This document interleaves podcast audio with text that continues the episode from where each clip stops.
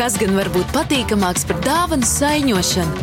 Tikai sajūta, ka esi atradis lielisku dāvanu ikvienam, arī sev.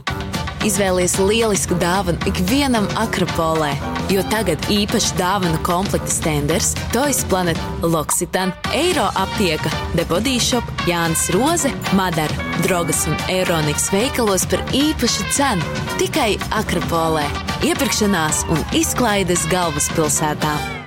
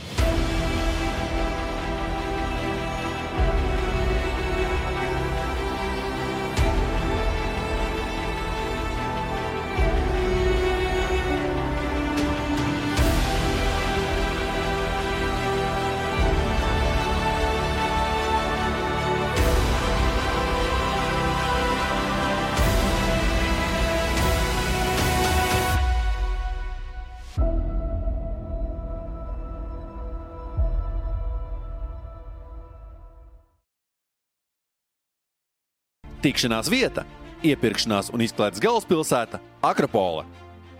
Raidījumu atbalsta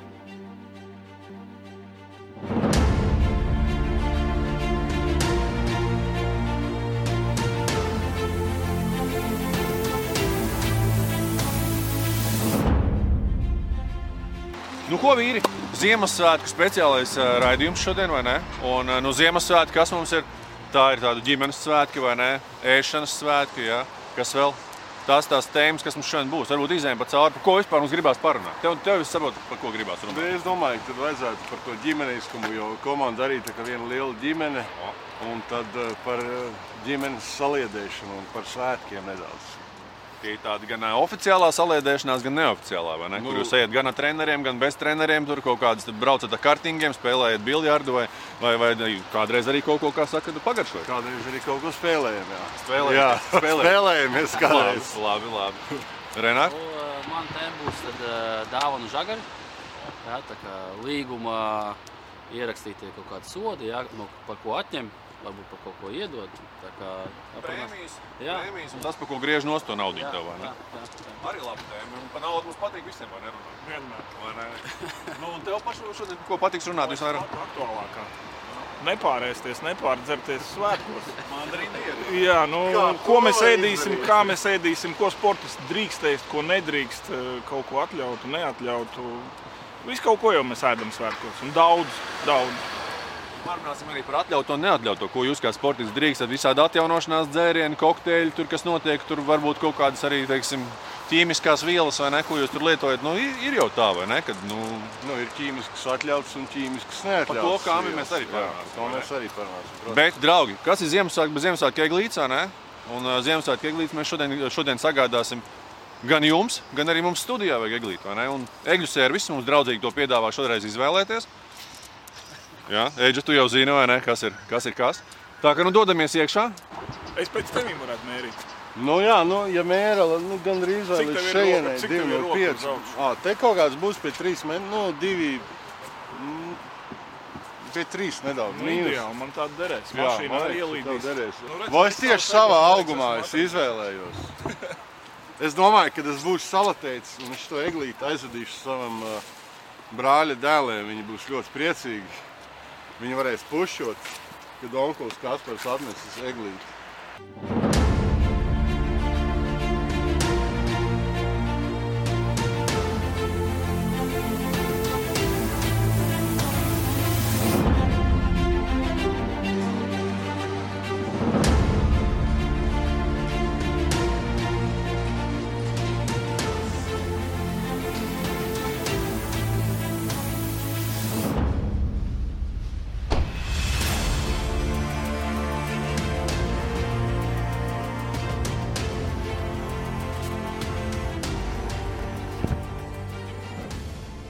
Nu, ko laipni lūgti Akropolē sporta sarunu šova Eksi 8. epizode ir klāta.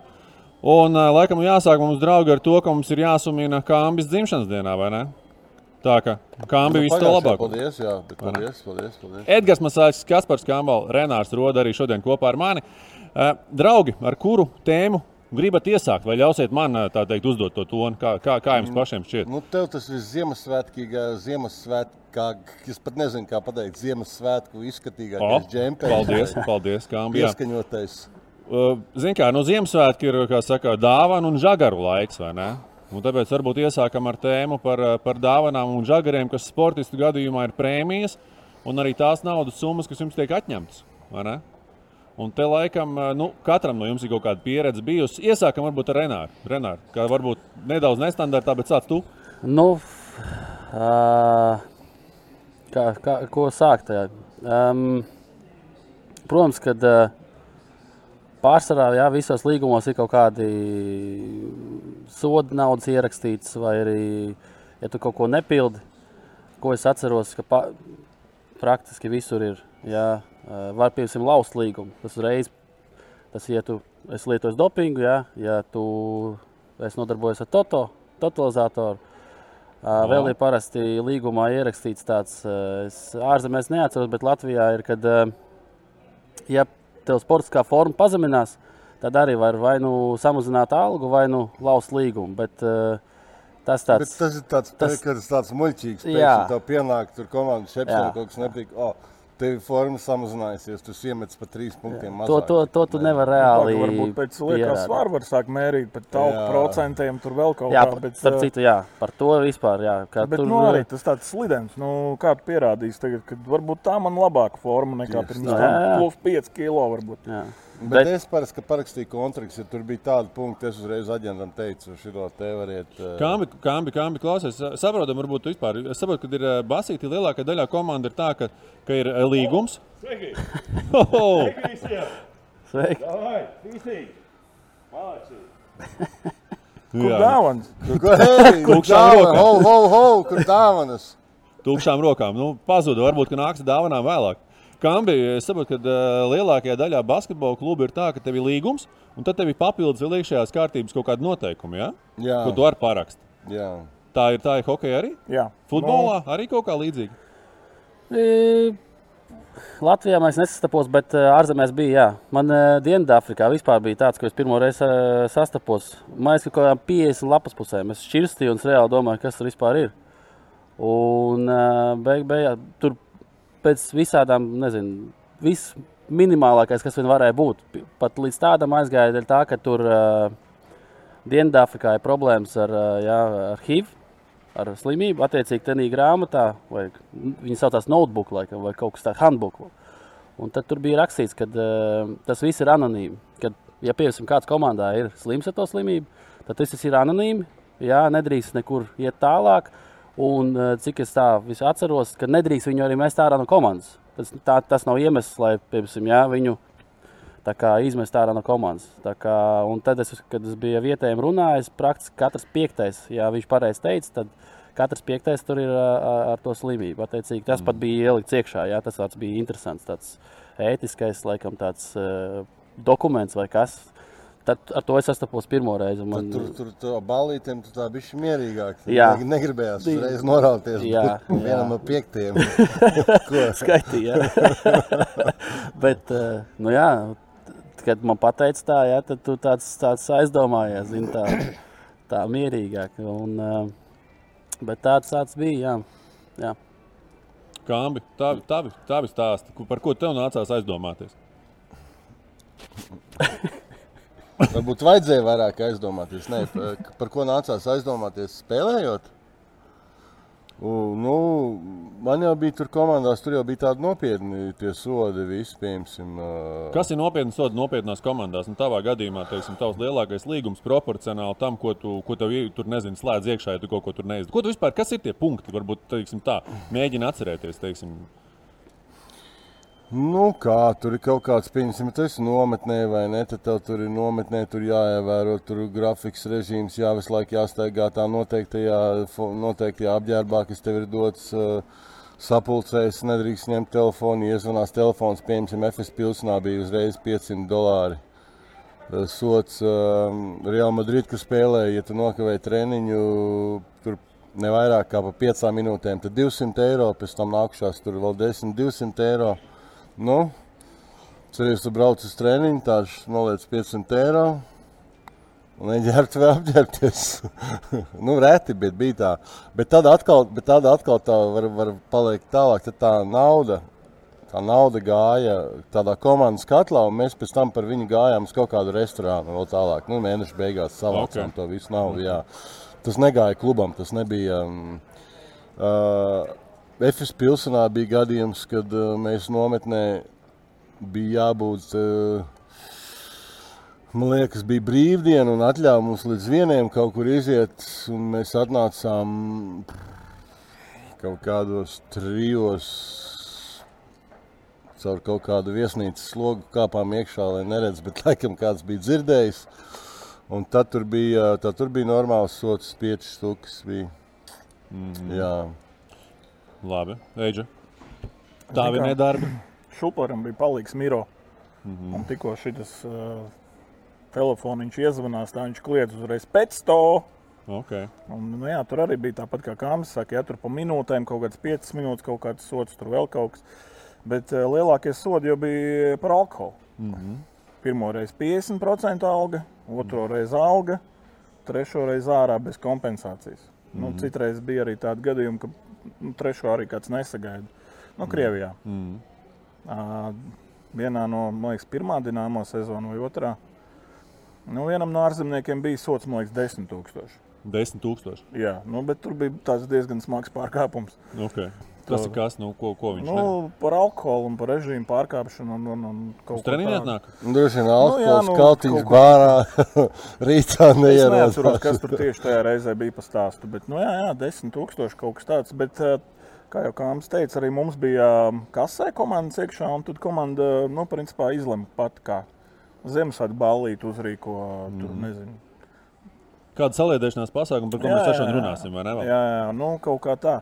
Bet, zini, tie bīstamais datums jau ir kas, lai netrāpītos uz sodiem, piemēram, 1. janvārs. Mm -hmm. Nu, skaidrs, ka mēs visi tāpatās tur kaut ko iedzeram tajā jauno gadu nu, sagaidot. Protams. Un uh, Jugrā bija jāiet reāli uz treniņiem vienmēr pirmajā datumā. Labi, 1. Tren... janvārī uz treniņu? Jā, bet nu, treniņš bija kaut kādos 4, 5 vakarā, bet tāpat tās liela daļa atnāca. Nu, teiksim, tā nepārāk svaigi. Starp citu, mums Uniksā tas pats bija tur arī 1. janvārī. Visiem vakar treniņš, čipa treneris, lai, lai visi lai redzētu tās sejas vienkārši. Jā. Atnāksim, tur uzspēlēsim futeni, tur no, iesim pirtī, čipa kaut ko. Bet tā sēž, lai redzētu, jā, jā tur tur tur. Nu, bet arī par to 1. janvāri īstenībā nesodīja nekad. Nu, visi saprata jau. Nu. Jā, nu, visi jau atnāca tādu tur. Nu, Jā, pusīgāks, kāds jā, ja nebija tur kaut kas baigs žoskis. To laid garām, mm -hmm. jā, to laid jā, jā, garām, bet nu, 2. janvārī jau vairs nepiedot, ja atnāktu jā. ar aromātu kaut kādu tādu mm -hmm. specifisku. Mm -hmm. Renārs labi pieminējās par totalizatoru spēlēšanu. Kā jums liekas? Nu, skaidrs, ka likt pret sevi droši vien nav labi. Kā ir sportā likt uz sevi? To, to var darīt, to drīkst darīt. Tas ar līgumā ir vai, vai, vai... Es, kad tu, nē, tu nevari... nedrīkst, nedrīkst vispār. Jebkurā gadījumā, nē, nē. Jā, ir nezinu, kāda ir, kāda ir vispār noteikumi. Mēs kā hokejists vienkārši nedrīkst likt uz hokeju. Jā, Mēs, tu nevari pie... Es likt... likt uz basketbolu teorētiski. Man tu vari spēlēt nekāda... uz citām, uz citiem, uz citiem, uz citām. Bet es nezinu, vai tu pat nevari, varbūt tu vari likt uz savu sportu, bet uz savu... Mēs nedrīkst uz savu līgu likt. Savu līgu likt. Piedalies, man liekas. Jā, bet es... Nu, labi, es nezinu tos. Bet, eh, nu, teorētiski liekot uz sevi, tev jau tāpat kaut kāda priekšrocība ir. Tu jau zini, pret ko tu spēlē. Jā, nu, nu, tur, tur es vienkārši domāju, ka tu, tu it kā iedod sev tādu papildu motivāciju, bet tas jau nav slikti no vienas puses. Ne? Nu, es, es priedalēju. Jā, es domāju, bet tad, bet tad atkal es domāju, ka aiziet tāds fakts, tie citi, kas domā, ka nelikt uz sevi, un tur aiziet, kā tu izkontrolē, kāds liek uz sevi, neliek uz sevi, kas tur notiek. Vieglāk ir, ka nedrīkst slikt un nedrīkst slikt. Un viss. Labi. Uh, futbolā nu, tie totalizatoru stāsti tur arī daudz bijuši. Mēs par totalizatoriem droši vien mums būs atsevišķa tēma. Viena, ja? kas, kas jums varbūt ir kādam piedāvāts, eģam tur ielaist kādus vārdus, noteikti ir piedāvājis kāds. Ne? Es tev, jā, es tev. Jā, jā. To mēs kādā ir. citā reizē. Uh, es ar Kristapam Janičēnu parunājos, un viņš atcerējās interesantu gadījumu. Viņš Itālijā spēlēja. Un uh, vienā nedēļas nogalē pie viņa tur atbrauc rādīja mamma, tēva, laikam, vai, vai nu, jebkurā gadījumā radinieku. Un viņa aizbrauc paslēpot. Nu, Kristaps liels slēpotājs, viņš nolaiž no kalna. Nu, viņš saka, nu, es tur pa bērnu trasīti nobraucu lejā, jā, bet viņam līgumā ir punkts, ka viņš to nedrīkst darīt. Un viņam arī. Viņš tagad aiziet otrā dienā uz treniņu. Viņš saka, nu, tas tiešām nobrauc pa bērnu trasīti. Nu, tur nebija ne melnās, ne, ne, ne zilās, ne, ne kaut kā tam līdzīga. Otrā dienā viņš atnāk uz treniņu. Viņam pasaka, mīnus 50% no algas. Arī, arī, tādi, arī tādi gadījumi ir. Nu, jā, jo iedomājieties, ja viņš būtu dabūjis traumu, Mm. tad komanda zaudē. Visi tie sporti, Tur gan, gan snowboards. 50% Nu, vairāk. jā, tur Nu, tie visi tie ekstrēmie sporta veidi? Kas, jā. kur Mo- tu vari- Motocikls, man liekas, arī reāli ir. Pat kāds treneris te teica, par divritēm esi uzmanīgs. Zini, kā, ja nu pēkšņi novēlēs vai vēl kaut ko. Ir pat kā- man bijis, ka nevar braukt ar divi. Man liekas, Madridē vai kur kas nedrīkst braukt ar riteni. Ar riteni arī, jā. jā? Jā, jā, jā. Sezonas laikā tu nevari neko. Mm. Bet tas ir loģiski, piemēram, tu brauc pa pilsētu. Tas jau uh, Nu, bīstam, jā, savā bīstam, ziņā, jā, jā.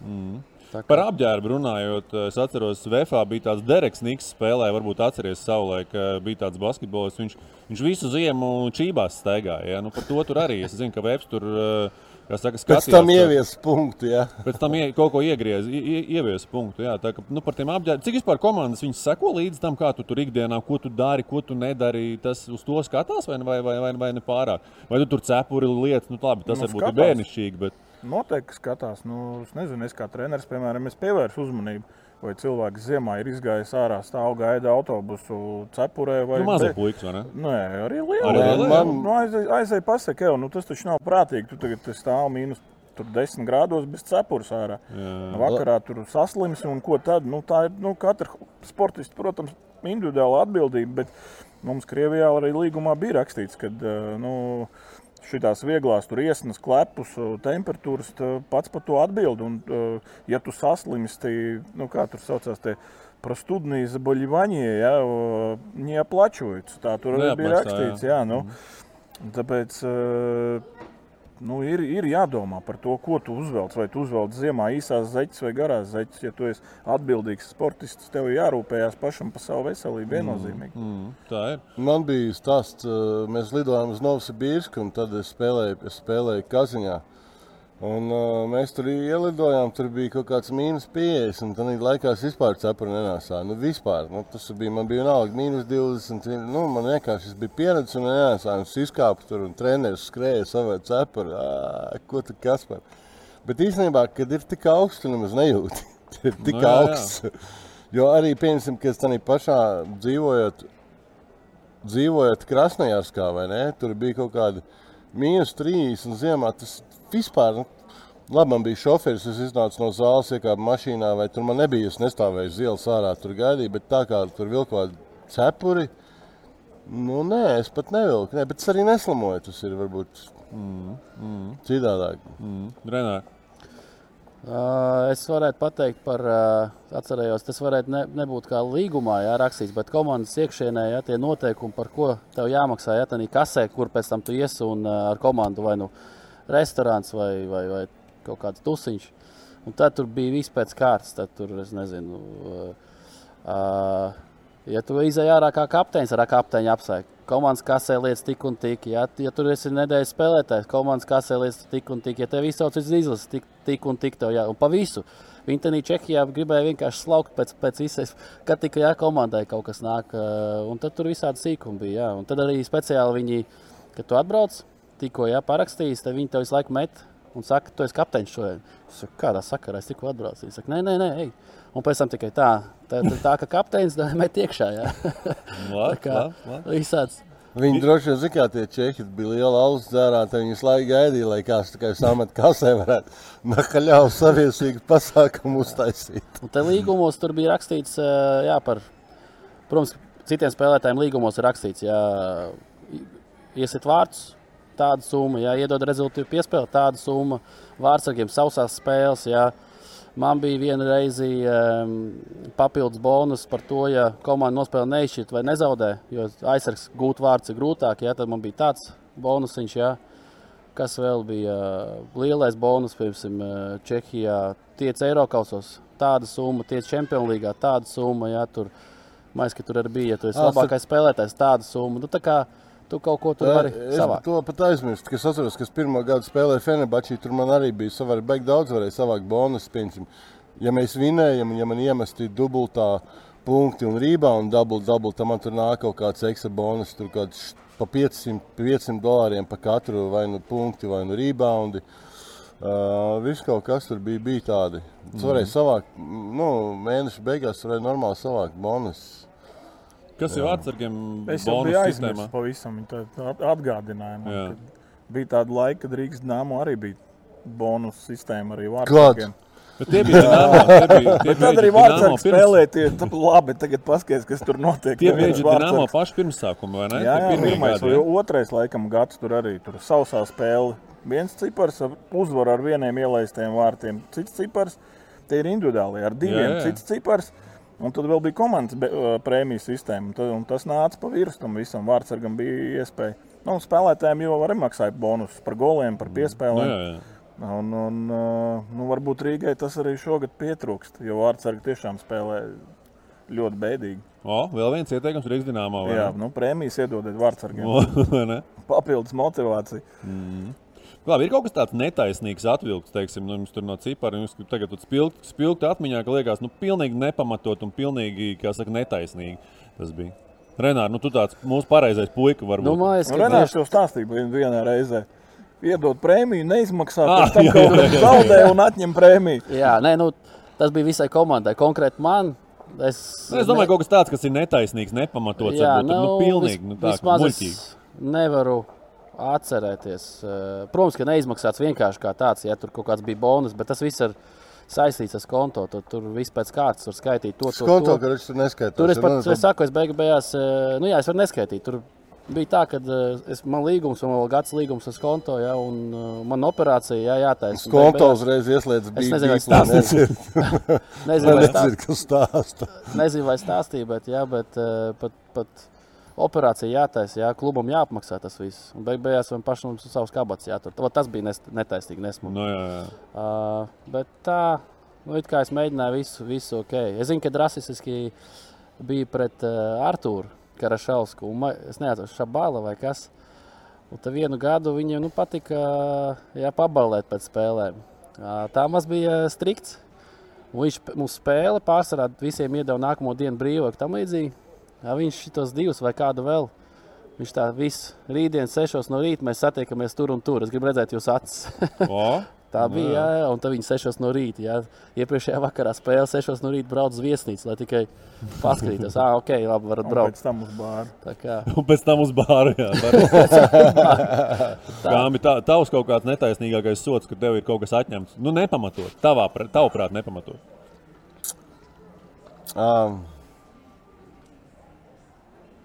bija man vienreiz, es neatceros, kā to treneris sauc. Lietuvijas treneris nebija tāds brazis vai kā. Es neatceros, kā viņu sauc. Es ne, tiešām es neatceros. Tas nav tik svarīgi. Es spēlēju Krasnodarbā. Mm -hmm. Un uh, es biju atbraucis uz Latviju. Man vajadzēja pagarināt Krievijas vīzu. Un es biju atbraucis uz Latviju uz četrām dienām. Un tieši kaut kā pirms lidostas man sanāca uh, pasēdēt tur ar draugiem, kebabu paēst.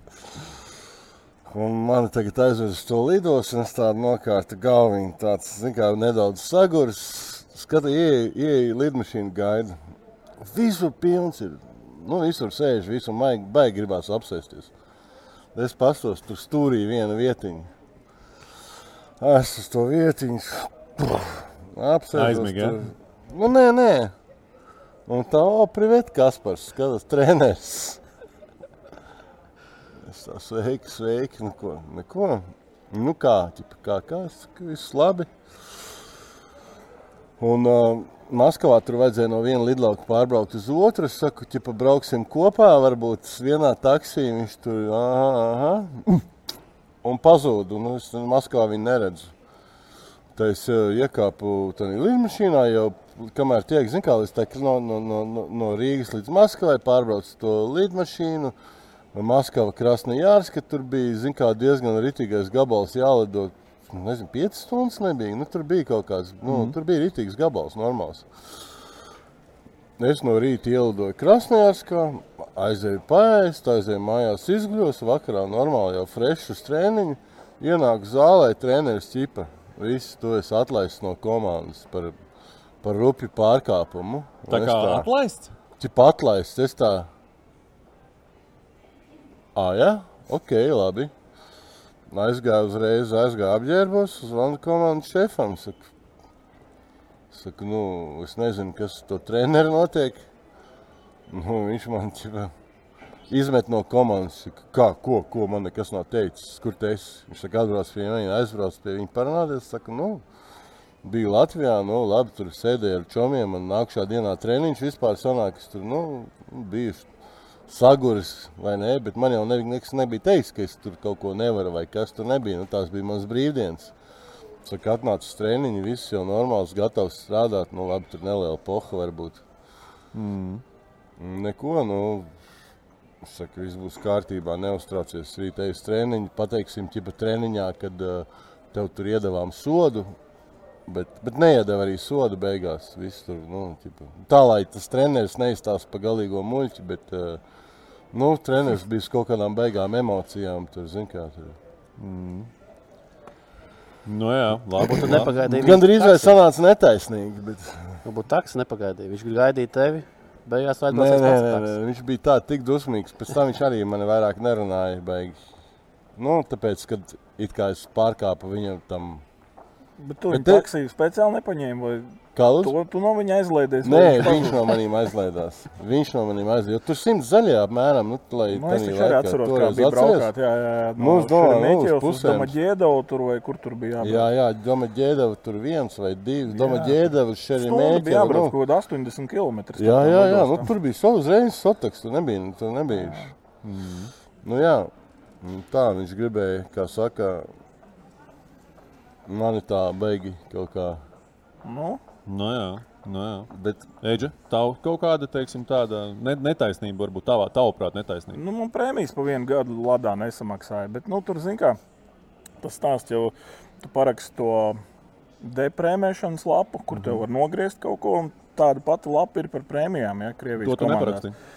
Uh, to klubu vadība neiesniedz uh, līgai. Jo Ah. arī tās uh, sodu lapas viņi jau viņiem jāiesniedz līgā, Jā, par ko tev tad beigās tur nogriež to naudu. Un uh, kluba vadība visu laiku slēpa to prēmiešu, prēmēšanas lapu. Mm. Jo, ja, klub, ja, ja līga zina, ka tāda lapa ir bijusi, tad nu, visi zina, ka tai komandai ir prēmijas jāmaksā. Mm. Mm. Bet tajā gadā kaut kā tur, tur mēs cīnījāmies, cīnījāmies ar to ģenerālu menedžeru. Tā arī tā lapa līdz līgai nenonāca, un sezona bija neveiksmīga. Tur tā kaut kāds miljons bija nopelnīts. Mm. Nu, rubļos, mm. pat, pat prēmijās. Un to mēs tā arī neviens nedabūjām. Mm. Nu, tur bija tas gads, bija baigi tāds arī slikts priekš kluba. Tur nedēļa tā tā lietī, tur mm. ne naudu, neko tur. Un algas ilgi nemaksāja, un tā prēmijas beigās mēs tā arī nedabūjām. Mm. Kaut gan bija nopelnīts, godīgi. Bet, Nu, nu, jā. tas tāds. Tā vienkārši komandas būtībā neizdarība. Ja? Nu, Komandas jā, vadības jā, jā, jā, viņi to lapu nebija iesnieguši. Mēs līdz galam nenočekojām, kapteinis un pārējie, ka tā lapa nav iesniegta. gan jau, teica, un, jā, uh, jā, iesniedzām, iesniedzām, Nu, nu, jā, jā, jau viņi viss ir speciāli, kārtībā, jā. jā, jā, pēc tam samaksāsim. Un, un, un Nu, jā, jā. beigās tā arī tas, tas tur tā palika. Nu. Klau, tav, tavs gadījums ar vecrīgu izklaidēm un to kautiņu leģendāro.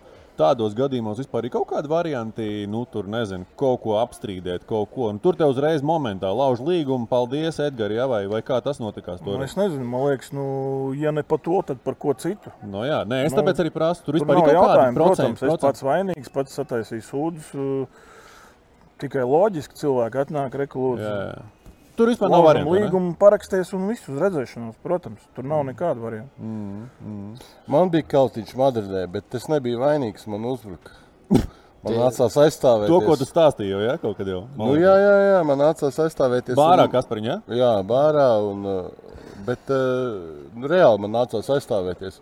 Un par to man nebija nekādas nesots, nekas. Nu, klubs dzirdēja vispār. Jā, bet, Tev, uh, starp citu, kas par tas badboja tēls, viņš, viņš velkās kaut kā līdzi, teiksim, tādā karjeras griezumā. Tev kaut kādi klubi nākamie, kas tev skatās, nu tas čels ar šito uzmanīgi. Viņš tur ir sakāvies, tur viņš to izdarīs. Nu, jā, pēc Madrides pēc tam jā, jā, varbūt? nākt. Lēnām, lēnām jau tas krājās. Lēnām tas krājās un lēnām tas sāk nākt līdzi. un Nu, es jau stāstu, kā bija, bet nu, es ieteiktu jauniem džekiem uh, to ļoti, ļoti pievērst. Ļoti tīpaši mūsdienās, kad ir sociālā mīdija. Sekojiet, ko jūs liekat sociālā mīdijā, ko jūs rakstiet, sekojiet, ar ko jūs esat kopā. Sakojiet, kur jūs esat, kādā laikā, kādā laikā jūs esat online. Visu tas ir, ja tas ir jūsu bizness, tad uh, turiet viņu tīru un, un, un, un uh, un nemuļķojieties un skatieties uz mums, pirmajiem dinozauriem, kā nevajag darīt noteiktās situācijās. Mm. Nu, ko, kolēģi, liekam daudz punktu mūsu pirmajai tēmai. Un, nu, Ziemassvētku vecītis gan aizdodas šobrīd izstāsta, ka uz otru pusi, bet nu, aicinam Ziemassvētku vecīti iekšā varbūt. Ziemassvētku vecīti. Tu te tā mīļo sala vecīti. Jā, sveiki, sveiki. sveiki. Ko tu te? Staigāju garām, visur skatos, kas notiek. Jo jums tagad visā tālnā notiek. Jā. Domāju, kā lai pie dāvanām tieku. Jā, tas jānes dāvanas cilvēkiem ir un viss kaut kas tāds. Ziniet, kā mums ir, man liekas, viena man, man personīgi problēma. Es zinu, ka kolēģiem arī mēs neesam savām dāmām dāvanas sagādājuši. Kāpēc? Nu, paši pats saprot, filmējamies, darbojamies, kā kas nu kuram skriešanas.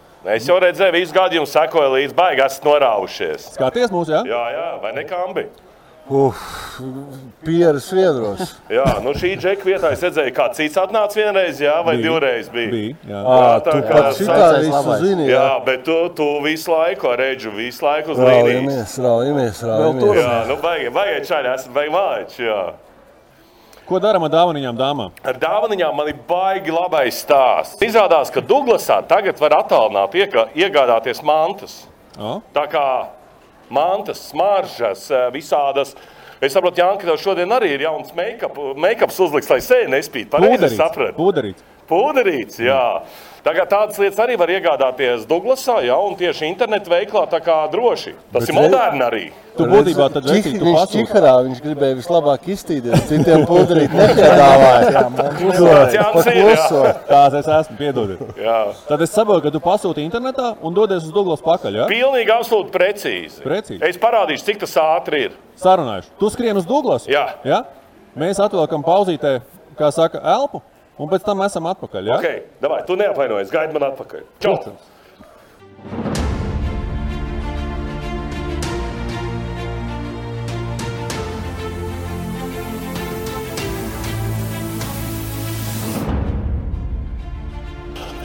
Ai, nu skaisti te akropolē, nu skaisti.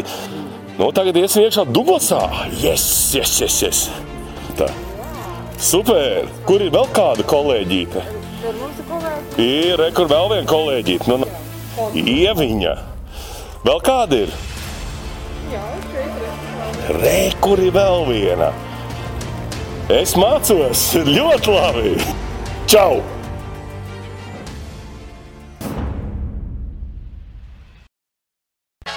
Kas gan var būt patīkamāks par dāvanu saiņošanu? tikai sajūta, ka esi atradis lielisku dāvanu ikvienam, arī sev.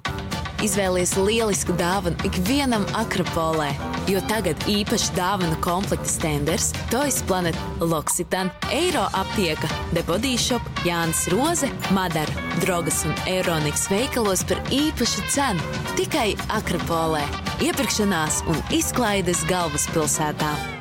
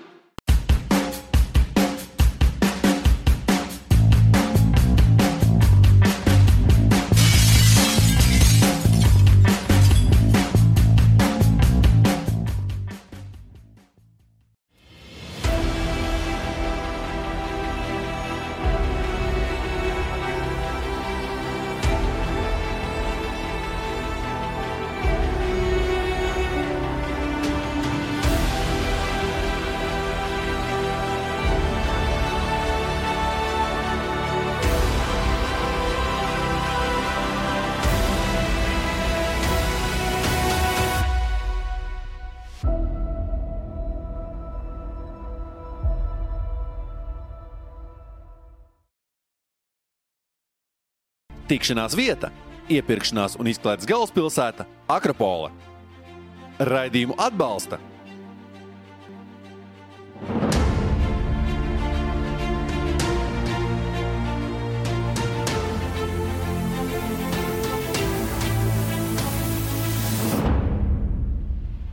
Jā, nu ko, otrā raidījuma tēma mums ā, šodien tātad ā, par pārēšanos. Bet, Sveiki! o, Es zinu, ka jūs par mani runājat. Esi par atpakaļ. pārēšanos. Es jau esmu atpakaļ. un ar Douglas Maisiņu. Jā, čaļi ar Douglas maisiņu. Tas, ir, tas nozīmē, jūs redzējāt, es tikko internetā pasūtīju. Aizēju pats uz Douglas, nekādas drūzmēšanās. Viss kolosāli un galvenais ļoti progresīvi. Internetā iepirkties ir progresīvi. Un tev ļoti ērti, vai ne? Man ir ļoti ērti. Tagad man ir risinājums. Tu ar ziemeļbriežiem atlido līdz tam Douglasam, Es ja ar- viņi ir parkingā. Es ar ziemeļbriežiem, jā, ārā stāv parkings. Es speciāli ne, ne, vēl neiešu tālāk, lai tu mani varētu iznākt ārā un nofotografēties ar mani. O, paldies. Dievs, Jā. Kā jūs darat basītī, hejā? Jā. Hejā. Nu, ko? Čaļi, es jums da- sadā, uz, iedošu dāmām dāvanas, ko uzdāvināt. Paldies! Derēs! Paldies, tev, vecīt! Super! O, Tev būs, jā, Sāta tev būs sarkanā krāsā maisiņš. Paldies! Jā? Paldies! Paldies! Eģa, uzmini, kādā krāsā tev būs maisiņš. Sarkanā. Nepareizi! Sarkanā! Ideāli. Kambi! Kādā krāsā tev būs maisiņš, kā domā? Tā moglītēm iekšā, jau kā tur kā sliktam. Nē, jā, nē. Ir arī, arī sarkans. Nu, Sarkans. Rodas kungs. Sarkans. Ir sarkans. Nu, jā. ir sarkans. Un maisiņš ir tukšs. Jā, reku visi operatori redz, viss ir sadāvināts. Paldies jums šai priecīgu Ziemassvētku. Paldies tev! Klausam savas sievas, klausam mani galvenais. Un tā, lai es neierodos pie jums ar žagariem, jā, vēl var paspēt. Davai, čaļi. Čau, priecīgs svētkus. Priecīgs svētkus. Es pa savām štelēm tālāk. Nu, tas skrien! Nu, Davai. tas skrien! Nu, tas skrien! Nu jā, un kā bija ienākās pīķis zvana, aiziesim, pasēdēsim kaut kur. Čau! Draugi, ja, uzrādās ātri, kā bija atkal tavs piemērs, vecais, ko mēs iepriekšējā raidījumā runājām. Ja? Tiklīdz kā tev parādās nauda, tā tev uzreiz ir cilvēki, vai ne? Apvērt. Un dāvana. Dāvanas, Bet Viņš nāk ar dāvanām. Viņš nāk ar dāvanām. Nu, reku, viņš skrien prom tā, ka novēlam arī veiksmi viņam. Un, eh, kā saka, turpinam. Turpinam ar mūsu nākamo tēmu, kas arī, protams, par Ziemassvētkiem. Nepagūs viņu pieteikt, bet eh, par pārēšanos. Par pārēšanos. Par eh, to, ko drīkst sportisti lietot, ko nedrīkst lietot, eh, ko drīkst ēst, ko nevajag kā saka, ēst. Kas, kas, kas tas ir? Nu, Ziemassvētku pārēšanās laiks. Un skaidrs, ka tā nav mandarīna diēta, visticamāk, vai ne, Renāri? Jo es zinu, ka tu pie uztura piedomāji, ko tu ēdi karjeras laikā. Jā, es piedomāju. Bet uh, Ziemassvētkos ļāvu visu. Jā, ja tur bija tie pilns galds, tad uh, es, es ļāvos. Man gribējās, man patīk reāli ēst. Varbūt neizskatās, nezinu, bet man reāli patīk ēst. Jo vairāk, jo labāk apstāties dažreiz nevaru. Tāpēc man arī bija jāpiedomā. Ja es nebūtu piedomājis, es laikam tur veltos pa laukumu, tā kā bumba kaut kāda. Tā kā, Tas būtu bet, Kā Maradona būtu. Pēdējos gados. Nu, tā kā, jā, nu, Ziemassvētkiem, ā, jā, tu ēd, es ēdu visu. Bet, ja jau mēs ņemam jā, sezonas laikā, tad jau, protams, tu ievēro ā, visu ēdienu. Un jau dienu pirms spēles, jā, bija, bija gadi, kad es dienu pirms spēles vakarā ēdu arī diezgan daudz un saldums. Un man likās, ka nākamajā dienā oh, man forši man ir enerģija. Pēc tam man vēlāk, kad es eh, jau eh, karjeras otrajā eh, pusē biju, tad man jau tas vairs likās, ka neiet krastā. Jā, man jau kaut kādā vai nu nepārvārās vai kas, es nezinu. Nu, un tad es, jā, es visu kārtīgi ēdu, laicīgi, jā, cik nu varēju. Spēles dienas bija gan jau jums līdzīgi, jā, tā brokastis, ja pē- vēlā spēlē, tā brokastis, tad pusdienās. Jā, vistiņa bija skonto laikos vārīta vista, vārīta makaroni, Ar varbūt kečupu? sāls un pipari, bet nekāda mērce, nekas viss savs. Un tad tu viņu, es pat ņēmu, mums parasti deva buļļonu kaut kādu, jā, zupiņu tādu, arī nekas daudz tur nebija iekšā. Met iekšā visu zupu, zupā. Es, jā. no otrādi es ņēmu jā, no zupas, viņš pa makaroniem pāri, un tad es jutos, oh, ok, vi- tas, tas ir foršāk. tā Kā, nu, jā, tā, kā. Mums arī bija kaut kāda, kā FS pilsnā mēs spēlējām, arī, arī bija, nākiet, par vidu. Mēs spēlējām FS pilsnā, un tad mums arī bija, arī, nu, pus, pusdienās vai lančā pirms spēles makaroni. Viņi vienmēr deva sieru, ko varēja uzbērt, bet tur nebija nekādas mērķis. Arī tu palūdzi tur mērķi vai boloņa mērķi. Kečupu tev atnest, kečupu uzliet vai ne. Bet, un arī, tad, protams, kaut kāda vista ar īsiem. Tas vēl Jā. labi, ka kečups bija. Kaut kur bija aizliegts, jā, kečups, majonēze. Nekādā gadījumā nekādas tur sulas, fantas uh, spēles dienā. Jā, to arī nedaudz pēc spēles. Tas bija daudz, kur tas, man liekas, tajā pašā Žlobinā, Baltkrievijā.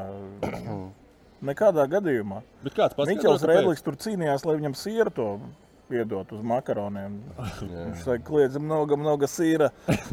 Tur... Jā, kolu varēja atcerēties. Man, man ir stāsts par kolām un fantām. Mēs uh, spēlējām ar Efesu, Efesu pilsētu Barcelonā. Mēs zaudējām to spēli. Un viss sēž tāds, zin, kā beigas klusie komandas pusdienās. Bet pēc spēlēm mums bija atļauts pasūtīt kolu un, vai fantu, ko gribēja. Un mēs tur pasūtām kolu, fantu tur, un nāk tas uh, apkalpotājs ar tādu lielu paplātu, nu kādas pudeles 15 virsū. Un es tieši biju nācis no toaletes un domāju, ah, garām, ej, paņemšu to savējo vienu kolu, viņu paņem vēl paplātu. Viņam tā, nu kā, ne, tur es iemācījos, ka nekad neaiztiec paplātu, jo viņam jau tas balans. Okay. Un es paņēmu to vienu, un viņš tā, aizlidoja uzreiz, viss samainījās. Un viss tās pudeles aizgāja pa gaisu, jā. Nu, tad es iemācījos, ka nevajag apkalpotājiem. Un starp citu, bet, uh, kad mēs spēlējām Real Madridē, uh, tur kā spāņiem uh, aliņš un vīns ir svēta lieta jebkurā laikā. Un mums bija vietējās spēles, pieņemsim, Spānijas līgā. Parasti bija kaut kādos tur vienos vai 12. Nu, diezgan agri. Jo tad, piemēram, nu, lai komanda var, viņi, mēs iepriekšējā dienā atbraucam, nospēlējam spēli, un tad mēs esam tādā pašā dienā mājās, mēs varam atpūsties. Mm -hmm. Un tad, ja mēs vinējām spēli, kapteinis varēja pasūtīt tur vīnu, aliņu, tur varēja pasūtīt pāris aliņus un vīnu uz galda. Tas bija normāli, ja mēs vinējām. Mm -hmm. ja, nu, ar kapteini atļauju, un tajā laikā bija Al- Alberto tieši, ja? Jā, jā, nu, kapteinis pateica, vai. Jā, mm -hmm. pats tu nevarēji, bet pateicis kapteinim. Bet kapteinis vienmēr, kā mēs vinējām, tā, ok. št. Pa Visi diviem, aliņ, pa uzreiz. diviem aliņiem, jā, pa diviem aliņiem nebija problēma. Reģi, tu iesāki par, par, par kečupiem un, un, un, un majonēzēm. Tas ir, tas ir klubs vispār paskaidro, kāpēc to nevar. Nu, tu taču pats vislabāk zini, ko tu vari un ko tu nevari. Nu, kas tev, kā saka, iet labumā un kas tev Nu, neiet labumā. Dakteris jau zina, kā dakteris jau to nosaka. Komandas dakteris. un Tur kaut kādās komandās bija arī, ka gurķus nevar ēst atūdeņojot. Ko nevar ā, Gurķus nevar spēles dienā ēst. Ko? ā, Gurķus. Kāpēc? Pazūd ūdens organismā atūdeņošanās. Nu, Man kaut liekas, tu uzņem vairāk ūdeņu, jo gurķis nav uz ūdens. tur- pa gurķiem nē, bet uh, mums neļauj. Vai dienu pirms jau es neatceros, bet arbūs, viss, kas ir uh, Nu, nu, tas- tas vien apelsīni, ir. viss kivī, vīnogas, jo pēc tam varēja skraidīt uz to otrā. No vīnogas, vīnogas stāsts ir līsvetu pa vīnogām. Kas ar... Atceries, bija tāds līsvets. Pirmsākumā. Jā, jā, jā, un uh, braucam uh, skriet 3000 to, to, to Cooper testu. Un viņš mierīgi tās vīnogas no rīta mauc iekšā. Viņam džeks saka, ko tu dari? Tu netiksi līdz beigām vīnogas ēdot. Un tā arī bija. Pēc kādiem četriem apļiem stāvēja malā un vīnogas bija jau zemē. bet, nu, jā, nu, bet eh, komandās tie dakteri, viņi jau, eh, nu, viņi jau nosaka, ko var, ko nevar. Viņi sastāv tos meniju. Skaidrs, ka tur nebūs nekad kaut kāda smagā ēdiena pusdienās. Bet, eh, nu, katram ir jāzina, ko, kas viņam organismam ir labi, kas slikti. Mm. Nu, tādā līmenī, profesionālā līmenī, tev jāsaprot. Nu, jā, pašam jā, jāsaprot. pašam Es, piemēram, neēdu. Nu, ļoti minimāli ēdu pusdienas. Nu, tā pavisam tā, mazliet daudz brokastis. Pavisam minimāli. Tev kādas- patīk pusbadā spēlēt. Jā, Starp man bija badā. Starp citu, man Krasnodarbā bija tieši viņš man zvanīja un apsveica dzimšanas dienā Denis, Denis Biļājevs, komandas kapteinis. Un viņš arī spēles dienā viņš paēda rītīgas brokastis. Mm. Pusdienas viņš nekad neēda pirms spēles. Viņš saka, viņam arī patika. Viņš saka, es jutos vieglāks, izsalcis, Viegls, tāds tā dusmīgs. liekas, tāds ātrs Jā, viegls. iepriekšējā vakarā rītīgi sēdās. Bet īstenībā, ja, ja, ja runā tā, ja runā tā, ka pats svarīgākais ir īstenībā tās, tā, tās vakariņas, kas ir iepriekšējā vakarā pirms spēles, tas ir pats pats svarīgākais. Mm. Nu, ja ņem vērā, ka organisms, cik viņš uzņem tos uh, visus uh, vitamīnus un barības vielas, un tas ir no, no, mm. no iepriekšējā vakara. Tā kā tev varbūt bija taisnība, tu brokastīs iestrādājies. Jā, jā, jā. Un, Nu, uh, es vienmēr esmu teicis, brokastis pats svarīgākā maltīte. Brokastis, ja? Jā, jo nu, tad ir enerģija dienai. Ja nepēd brokastis, nu, ko tālāk. Tukšā dušā kafiju izdzers un, un beigas. Starp citu, šodien brokastis paēdis, iztos ņeprāks. Protams. Parasti es neēdu pirms šī Nu, mūtu tev nevar aizvērt, kas par šodien. Jā, Protams. Viss kārtībā. Tu savu darbu dari šodien līmenī. jā paldies. Paldies, paldies. Uh, par uh, uzturu bagātinātājiem, kas arī. Nu, jūs savu, savu karjeru laikā droši vien esat pārstrādājuši nu, tur uh, pulverīšus, uh, tabletes un visu kaut ko. vai ne? Tas arī ir. Tur, tur arī ir jāuzticas būtībā tam ārstam, par ko tu, ko, ko tu teici. Ko viņi jums tur uztaisa pirms spēles, pēc spēles, spēles laikā, beigu beigās, no rīta, vakarā, pirms treniņa, pēc treniņa. Nu, tur ir Cik vispār Nu ir teiksim, tev, tev kā, tev kā teiksim, ā, profesionālam ā, hokeistam? Ko tu tur, ko tu tur lieto? Teiksim? Nu, paņemam, teiksim, mums ir tā eksu, divas nedēļas, ko tu divu nedēļu griezumā, ko tu tur dabū izdzert un apēst. Nu, tā apmēram. Nu, lai... Nu, zin kā, nu, es tā baigi, Sezonas, sezonas laikā. es baigi vienmēr biju pret tām visām lietām, pret tām visām tabletēm un tiem pulveriem. Un, uh, es praktiski Vecā gājuma, vecā ļoti, gājuma, ļoti jā. maz kaut ko lietoju. Varbūt jau uz karjeras beigām sāku dzert kaut kādus turinozīnus, kaut ko tādu, kas uh, sirdi palīdz uh, nu, nenosēdināt. Uh, kaut kādas uh, imunitātei tabletītes, kaut kādas pulverīšas, bet tur kaut kādas proteīnas, kaut kādus tur tos visus redkikus un guarānas un tur vēl visu šo te. Man tas bija garām, man to Bet Tev kā nevajag. vecākam arī nevajag. ne? Nevajag. Es kaut kad atceros, jaunībā bija atceries tāda elektrokoks, tādas tur ar alkoholu vēl tās Jā, tādas krievu pudelītes. tādas. Jā, jā. Tur neatceros. Nu, tu to izdzer to puspudelīti un reāli tā, tāda traka muša, man liekas, jūties tajā laukumā. Mm. Es kaut kad vienreiz Minskā spēlē iedzēru to puspudelīti. Vēl tajā Austrumē Eiropas līgā, kas spēlējām, laikam, pie Liepājas. Nu, Man liekas, es nevarēju mierā nostāvēt visu to spēli. Man kaut kāds septiņus golus iemet, jo es visu laiku lecu par ātru kaut kur. Es sapratu, ka man šitie te tie, tie kiki, visi tie vairāk man Labi, tie. Un, uh, bet es arī vienmēr tā, nu, stāvu stāv tās tabletes. Dakteris zina, kā citreiz uh, tur nometnes laikā, vai kad tur nu, kad, nu, novājināts organisms ir. Tad viņu viņš staigā to, to krūzīti un tā kā dod katram. Mm. Es laiku izvairījos. Tur zinu, redzu, ka viņš jau nāk, es rasu uz to. Lai, lai, lai, lai viņš man to glāzi neiedot. Jo iedot, man vēl stāv skatās, ko viņi darīs. Tagad dzers, nedzers.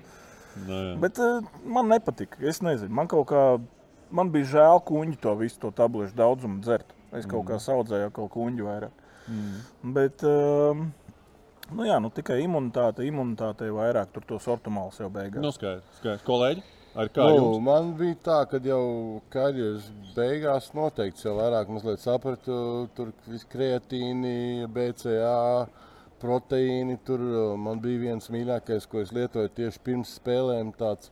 Bet arī tur vajadzēja baigi, nu, lai, jo- lai piešaujos, piemēram, jo pārāk uzbrīna, kā teicu, spēle, tu vari nopelnīt ātrāk tur sodus vai ko, kā. Nu, vajag, vajag zināt to savu to devu un, un, saprast, ko tu lieto un lietot treniņā. Jo tagad jau visādi ir tie kafīni, kofīni, guarānas dzērieni vai ne. Kas ir baigi forši, ja tu trenējies svaru zālē. Citreiz man bija tā, ka tu zini, ka šī var izdarīt svaru zālē, jo tas tur var baigi ņemties. Jo tas kofīns un tā guarāna uzsita tev tur. Bet, tu izēji spēlē, apmēram, tu tur nevari iet ar trīsošām rokām. Tev jāmet sodiņi, tu zini, ka tu pirmos divus nometīs garām, kamēr tie ieskriesies. Nu? Nu, jā, jā. Tā kā, bet, eh, nu, protams, tagad ar katru gadu attīstās tās, tās sporta uztura. Nu, es esmu piekritējis, jā, jo ir citreiz tā, ka, nu, pieņemsim, tagad boxējot, pieņemsim, tagad boxējot, tas noteikti man ir tur kaut kāda pieci, septiņi, tur visādas tabletes, vitamīni, pulverīši, nu, viss, kas pirms treniņa, pēc treniņa, treniņa laikā, nu, Bet to tu arī konsultējies. Taču kādu ne jau tu tagad ienāc tur aptiekā un dūlo kaut ko sapērt. Nu, nav jau baigi uz dūlo, jo tomēr es tik gadus esmu bijis profesionāls sports. zini, un jā, tu jau tā. zini, kas ko vajadzīgs. Jā, tas var pakonsultēties ar kādu, kas ir vairāk kompetents tieši profesionālā līmenī par to. Bet nu, idejas, ka nekas jau tur baigā tāda, nu, ja tu to esi darījis, tad nav jau, tu jau zini, ko mm. darīt. Bet, jā, bet noteikti, noteikti es jūtu, kad, kad, kad es, liet, ja es lietoju, piemēram, palīga, palīgs tos visus preparātus vai nē, tad, protams, daudz labāk jūtos. Mm. Renāri, futbolā būtiski viss šī, šī lieta? Es, nu, manā skatījumā, ka jā, ir. ir. Uh, un tad es atcerējos arī, ka pirms spēlēm jā, tur bija tas uh, lietoja. Jā, uh, Gorāns, Taurins, kafīns kopā viena tāda tabletīte. Jā, tad tur pēc spēles uh, proteīni, aminoskābes, jā, lai atjaunoties uz nākamo spēli. Un, uh, agrāk bija arī citreiz jau, kad tu esi bijis nogurs, tad mildrinātu mums deva, jā, kamēr, vēl varēja. Jā. Pēc tam jau, jau to arī nē. Bet, bet nu, par tiem laikam izlietojuši. Bet, zini, kas pieņems, jau tagad padu... ah, pabeidz, jā, pabeidz, pabeidz, jā, jā, tu pabeidz. Um, piemēram, zini, Eiropā ir, liekas, ka viss, okay, ir, nu, viss ir ok. Apmēram, ko tu paņemsi, nu, jābūt visam legālam un tam līdzīgi. Bet, kad tu biji ar to domu, kad biju Eiropā, aizbraucu pēc tam uz Dienvidāfriku, es arī biju tādām pašām domām, nu, ka tai jābūt visam ok, pat ieiet aptiekā. Uh, un uh, beigās uh, man tur uh, austrālietis, kas komandas biedrs, viņš tāds saka, klausies, tu skaties, ko tu pērci, viņš arī aptiekās. Tev reāli, jebkurā tādā zālē vai vitamīnā kaut kas būtu klāt. Es tā domāju, nu, labi. Un tad viņš man iedod kaut kādu mājaslapu, ja, kur jāskatās tās visas, kas tur iepakomā ir. Ja, un tu, tu liec iekšā katru to, tos, nezinu, kas tas ingredients ja, vai sastāvdaļa.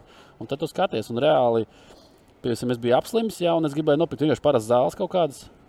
Un es vienkārši domāju, šo ņemt, kā ok, paskatos arī mājaslapā, nedrīkst. Ja man pārbaudīt visu. Pēc augstēšanās ir, bai, ir pat tās degunā, degunā, ko tu vari pūst, kur ir iekšā šis te, kā viņi sauc, neatceros. Tagad, man liekas, ka bija vispār, vai tā joprojām, bet kāds man teica, ja tu izdzer vairāk nekā 3 teraflu dienā, tad tas jau var parādīties tajās uh, mm. dopingā. Mm. Un tad tev var paņemt ciet.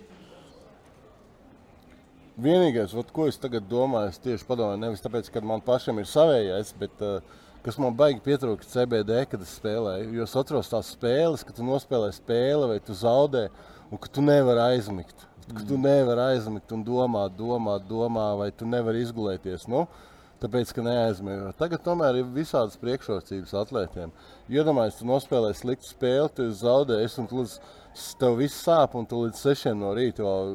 Nu, viss tas vienkārši ir attīstījies. Grozies gultā, jā, tagad iepilni pāris pilnas mēles un guli? Mm. Arī nevarēja aizmigt, jāpēc. Jā.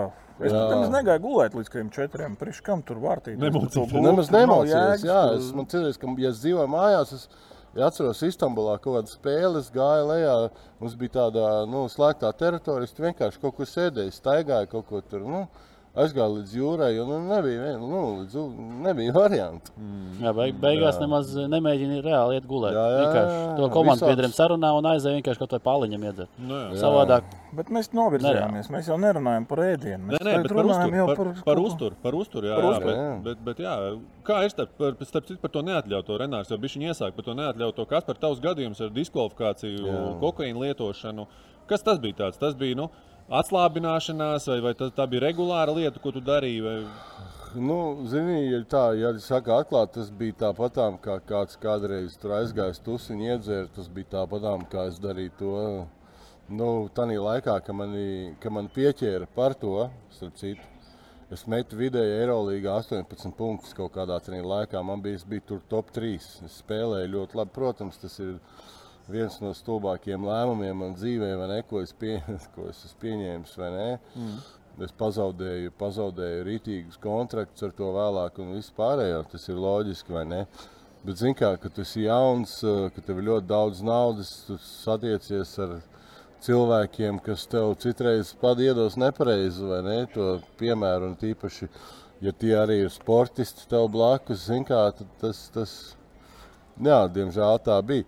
Par to īsti par to pašu momentu es nevaru, kā tur viss gājis. Tur īsti nevaru stāstīt, tāpēc, kad man bija tiesa Šveicē un tur bija. Uh, nu,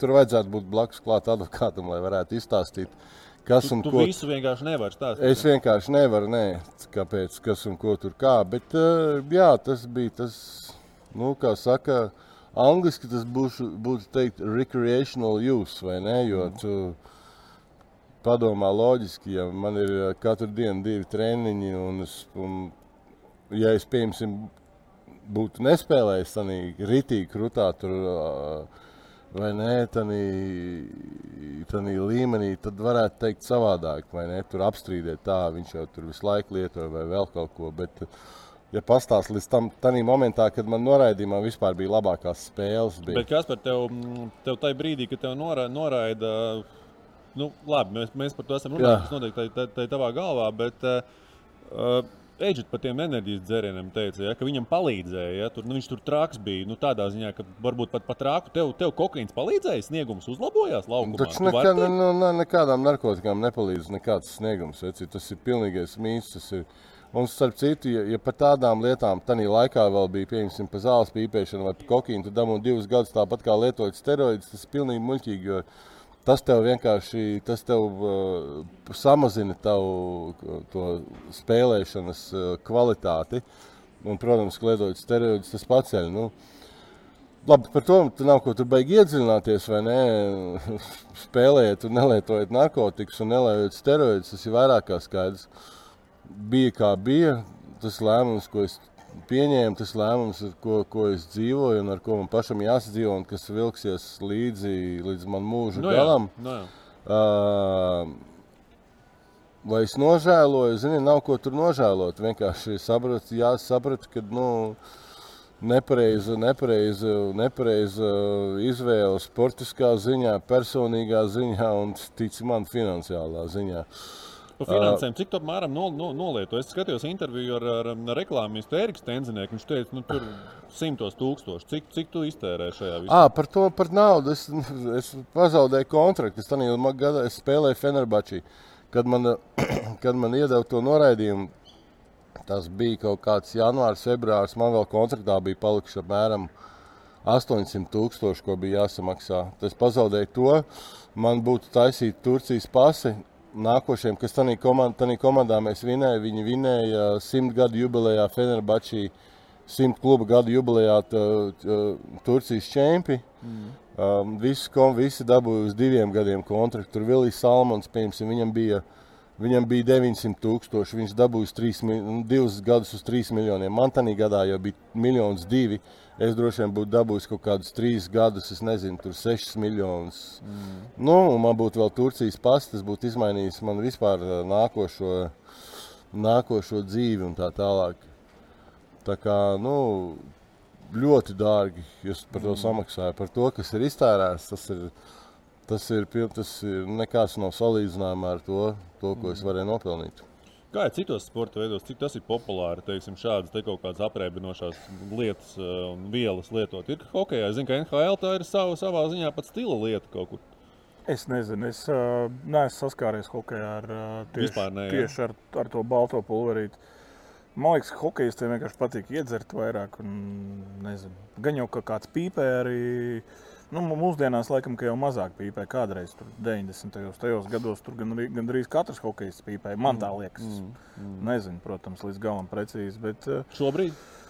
Man liekas, ka mūsdienās neviens nepīpē vairāk. Man liekas, arī cilvēki vispār dzīvē mazāk, mazāk pīpē. pīpē Man liekas, ka sportā tagad tā pīpēšana viņa nu, man liekas, pilnīgi nav aktuāli. Mm. Kādreiz arī līgumos bija punkti par uh, pīpēšanu, alkohola lietošanu. Arī, jā, nu jā, nu, alkohols joprojām ir aktuāls, protams, bet man liekas, pīpēšana sportā nu, tas tāds vairāk.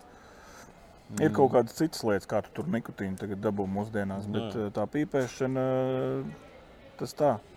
Bet, uh, zin kā, es gribēju arī, nu, pateikt, grūti, zin kā, ka tev kā kambis jau tur zenītā, tur viss labi un, nu, un, un, un draugi daudz, un, un visi grib ar tevim patusēt, un visi tevi, viņiem liekas, un, tas viņam pat, pacelt viņu kā kaut kāda autoritāte vai ko, ka tu ar viņu tur aizjūji uz bāru, tur kaut kādiem čomiem focējās, tur viss tev nahaļauj lej. Tur. Īstenībā baigi grūti būt profesionālam sportistam no tāda viedokļa. Tad vieglāk neiet nekur, nekā kaut kur aiziet un sevi tur baigi ierobežot. Un, un, jo nu, sevi noturēt pēc tam rokās tajā bārā vai kaut kur nu, nu, nav tik viegli. Skaidrs. Tās atnāk tur, ej, es tās tur fans čoms, davai tur bildi iedzeram, tur to šito. Nu, Es nezinu, skatījos to Maradonas dokumentālo filmu, nesen pa teļu. Es skatījos. Nu, viņš jau nabaks eh, ne tajā vietā vienkārši nokļuva. Mm. Nu, viņš tajā Napolī tur tika sasējās tiem cilvēkiem. Un beigās nemaz nevarēja no turienes aizbraukt projām. Nu, tur arī viņam viss beidzās. Nu, labi, viņš tur daudz sasniedz īstenībā arī, bet nu, viņam to personīgo dzīvi tur arī nobeidz, man liekas, tie, tie labvēļi Napoli. Nu, tāpēc es gribēju teikt, ka nu, nav viegli laikam būt publiskai personai. Un, un, un, labi, es, es noteikti, ka mazāk mēs hokeja toču mazāk tur kaut kā tur publisk, publiskajā telpā zīmējamies. Bet eh, nu, tā kopumā es vispār nevaru iedomāties, kā tur tie NBA, tie Nu, lielās jā, zvaigznes vai tur. Vai tur eh, tāds, nezinu, tas krosbijs kaut vai. Nu, nav jau dzīves cilvēkam noteikti uz ielas nevar iziet. Nu, jā, tas, ko mēs redzam, ir lielie līgumi, lielās naudas, bet tā ikdiena jau skaidrs. Futbols un, un, un, un neatļautās vielas. Nu, kaut kur kaut kas, bet nekas tāds īpašs. Jā, vairāk alkohols, jā, un, un, un vienīgais gadījums, kad bija Malaisijā viena čalīta vārdsarga pieķēra dopingu, jā, tieši konkrēti, bet tas arī viss nekas tāds uh, mm. gals, mm. tāds wow, nav bijis tāds, uh, ko varētu to pieminēt. Viss tā, Al alkohols, reāli tas ir tāds vairāk. Edž. Nu, pat, es jau par to dopingu arī gribēju pateikt. Jā. Hokejā jau kāds dopings. Nu, ja tā ņem, tad, lai būtu rezultāts, tad jādod ir pilnīgi visiem, visiem 20 cilvēkiem jālieto dopings, lai, lai būtu jēga. Ja tev viens vai divi cilvēki Nu, komandas sporta maiņām. veidā, nekas nebūs. Nebūs? Nu, viens cilvēks jau hokejā nav karotājs.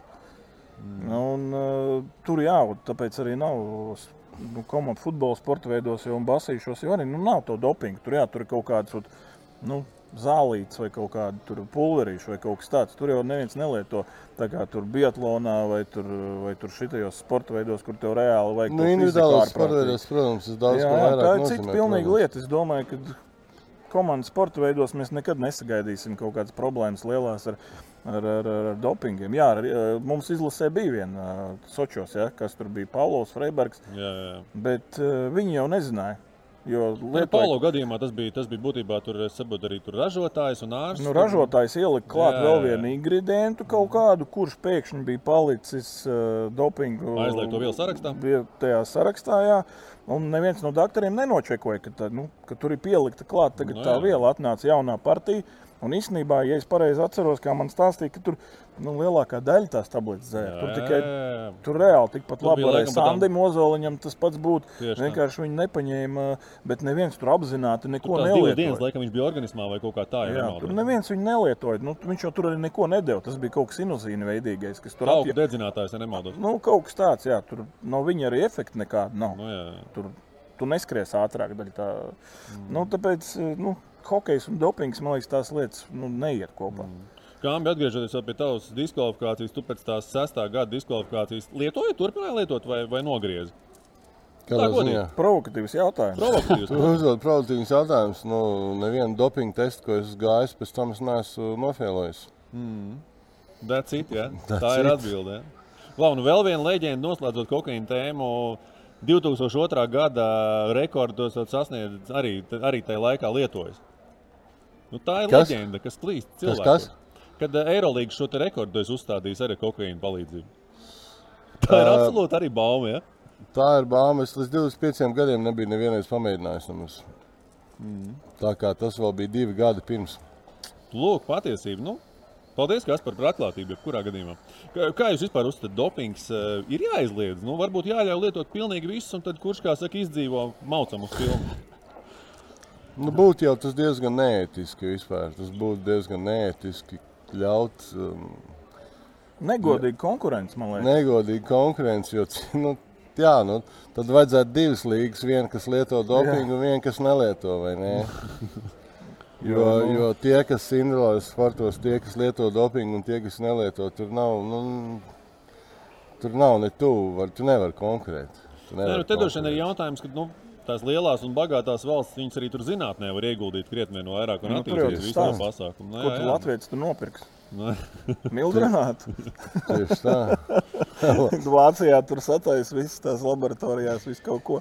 Nu, jā. Sataisa Nu. tādu jau- kokteili, ka cilvēks eh, skrien noteikti pa divām sekundēm ātrāk simtnieku. Mm, mm. Nu, skaidrs. Nu, ko, kolēģi, man liekas, ka gan par uzturu, gan par atļautajām, neatļautajām vielām parunājām. Paldies, Kāmi, tev par atklātību vēlreiz.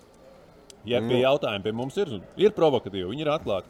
Un, nu, ko, liekam daudz punktu, liekam daudz punktu šai tēmai, lai pēc brīža atgrieztos ar tēmu, par ko, par ko mēs gribam parunāt, par saliedēšanās pasākumiem, vai ne? O. Uh, Kādi tie ir uh, bijuši jūsu karjerās, nu noteikti tādi ir bijuši, vai ne?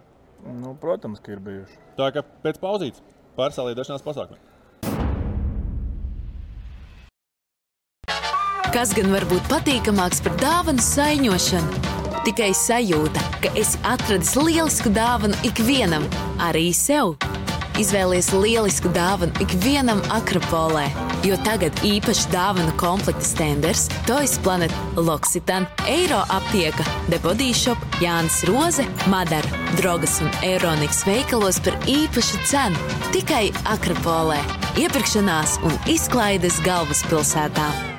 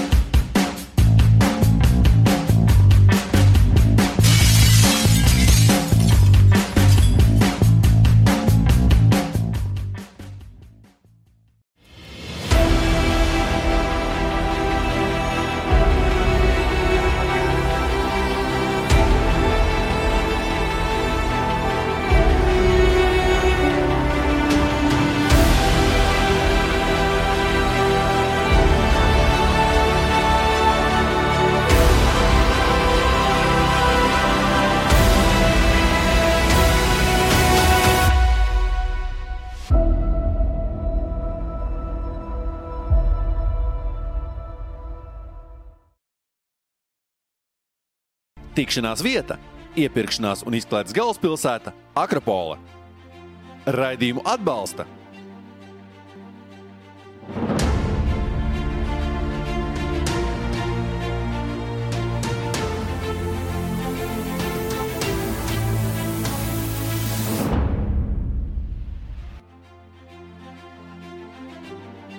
Vēl viena tēma atlikusi šai Ziemassvētku raidījumā, Ziemassvētku priekšvakarā. Un, protams, ka jāparunā mums ir par Ziemassvētku pasākumiem, saliedēšanās pasākumiem, jo nu, šie Ziemassvētki arī noteikti būs, būs īpaši. Mums visiem nevarēsim, mēs visticamāk, pulcēties plašā skaitā, būs jāpaliek tur ģimenes lokā un tam līdzīgi. Un, un var teikt, ka komandas arī ir tādas savu veidu ģimenes, ne, kas, kas ir jāveido.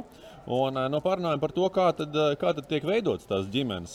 Vai tie ir formāli pasākumi vai neformāli pasākumi, bet nu, visos, visos komandu sporta veidos tādi pasākumi ir un notiek, vai ne? Renāte, iesākam atkal ar tevi. Atkal ar maniem. okay. uh, nu ir, ir formāli, pēc tam pāriet par neformālo.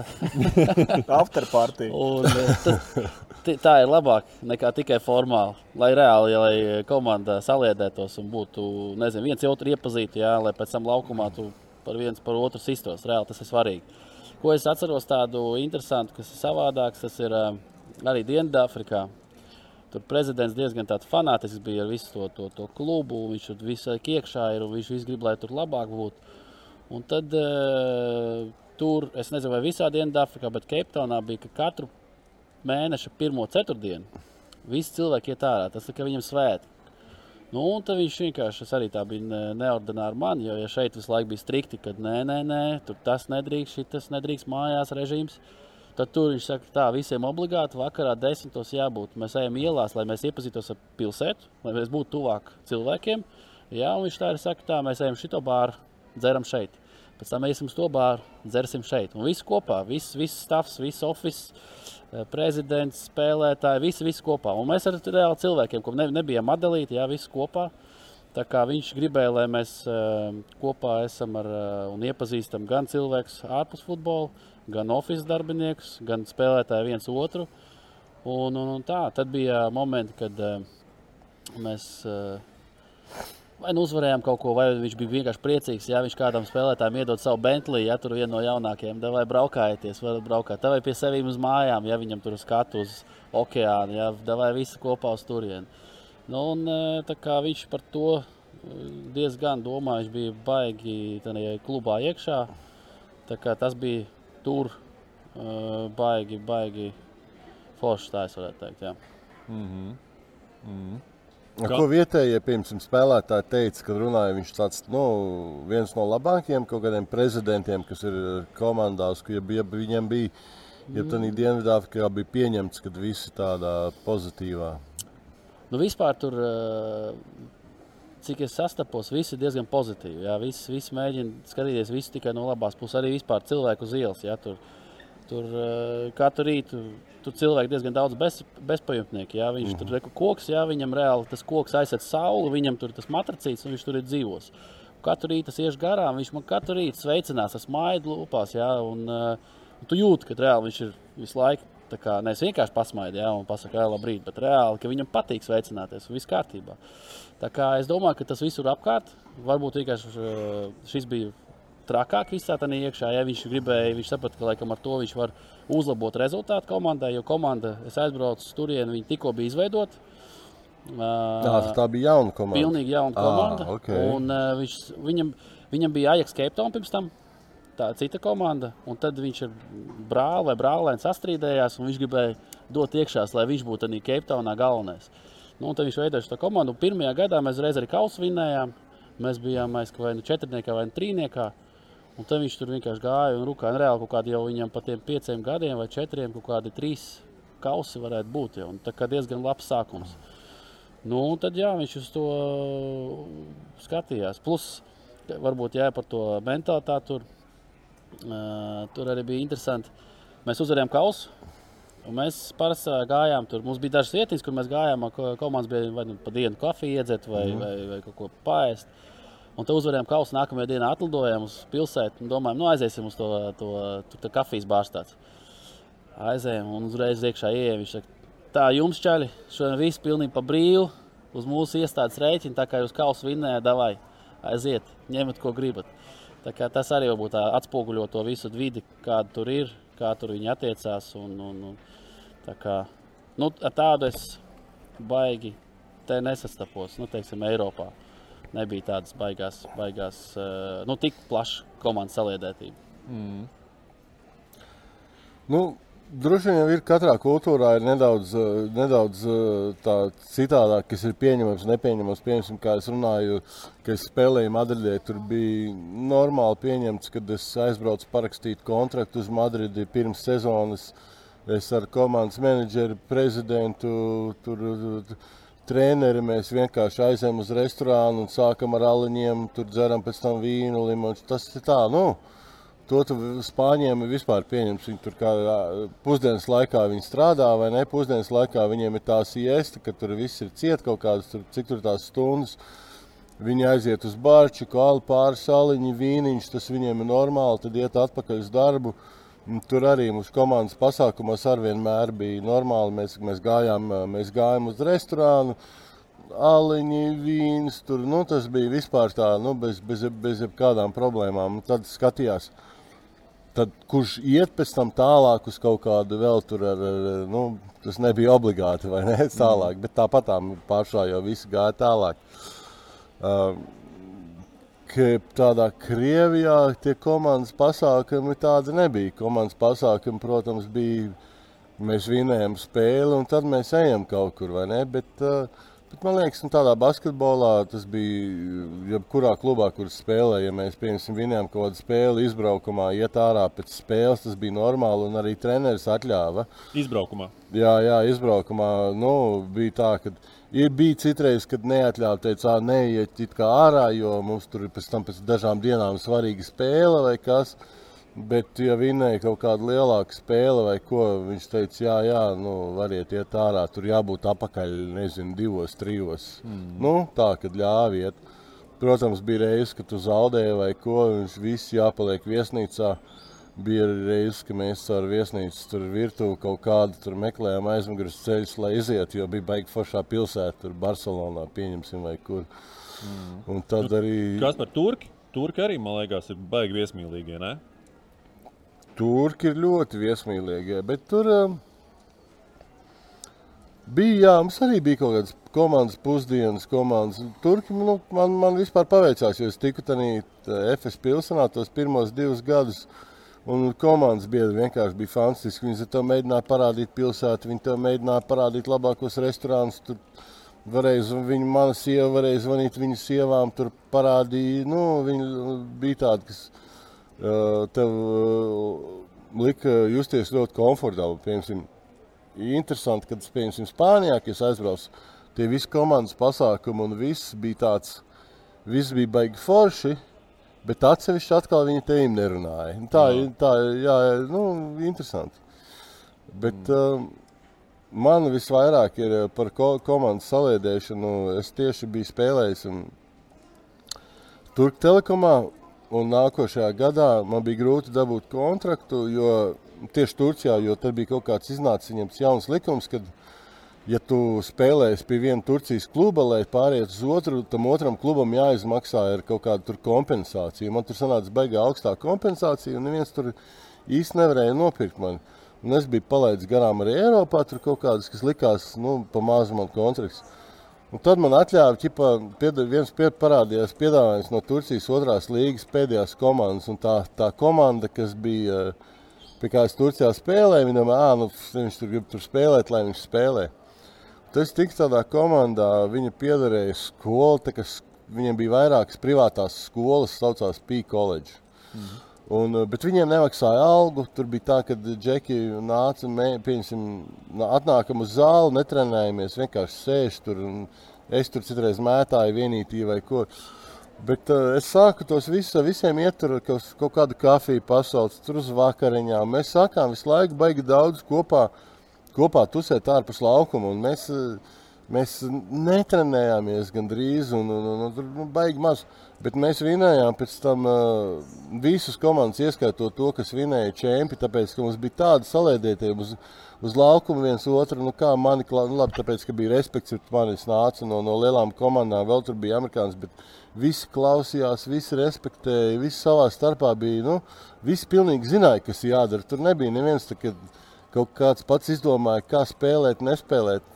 Un, un tā es pirmo reizi man bija viens, var, var teikt, visforšākais pusgads uh, spēlējot basīti, jo tā komanda vienkārši bija super saliedēta. Pirms katras spēles mēs tur aizbraucām uz Starbucks, mums bija viens spotiņš, dzērām kafiju, tur kaut ko ierēcām, zinām, kā te viss braucām uz spēles, tur pēc spēles tur uh, autobusā treniņos, jo, lai pār, nu, pārbrauktu tos visus attālumus Turcijā, piemēram, no Ankaras uz Istanbulu, vēl bija citreiz 10 stundas jābrauc 12.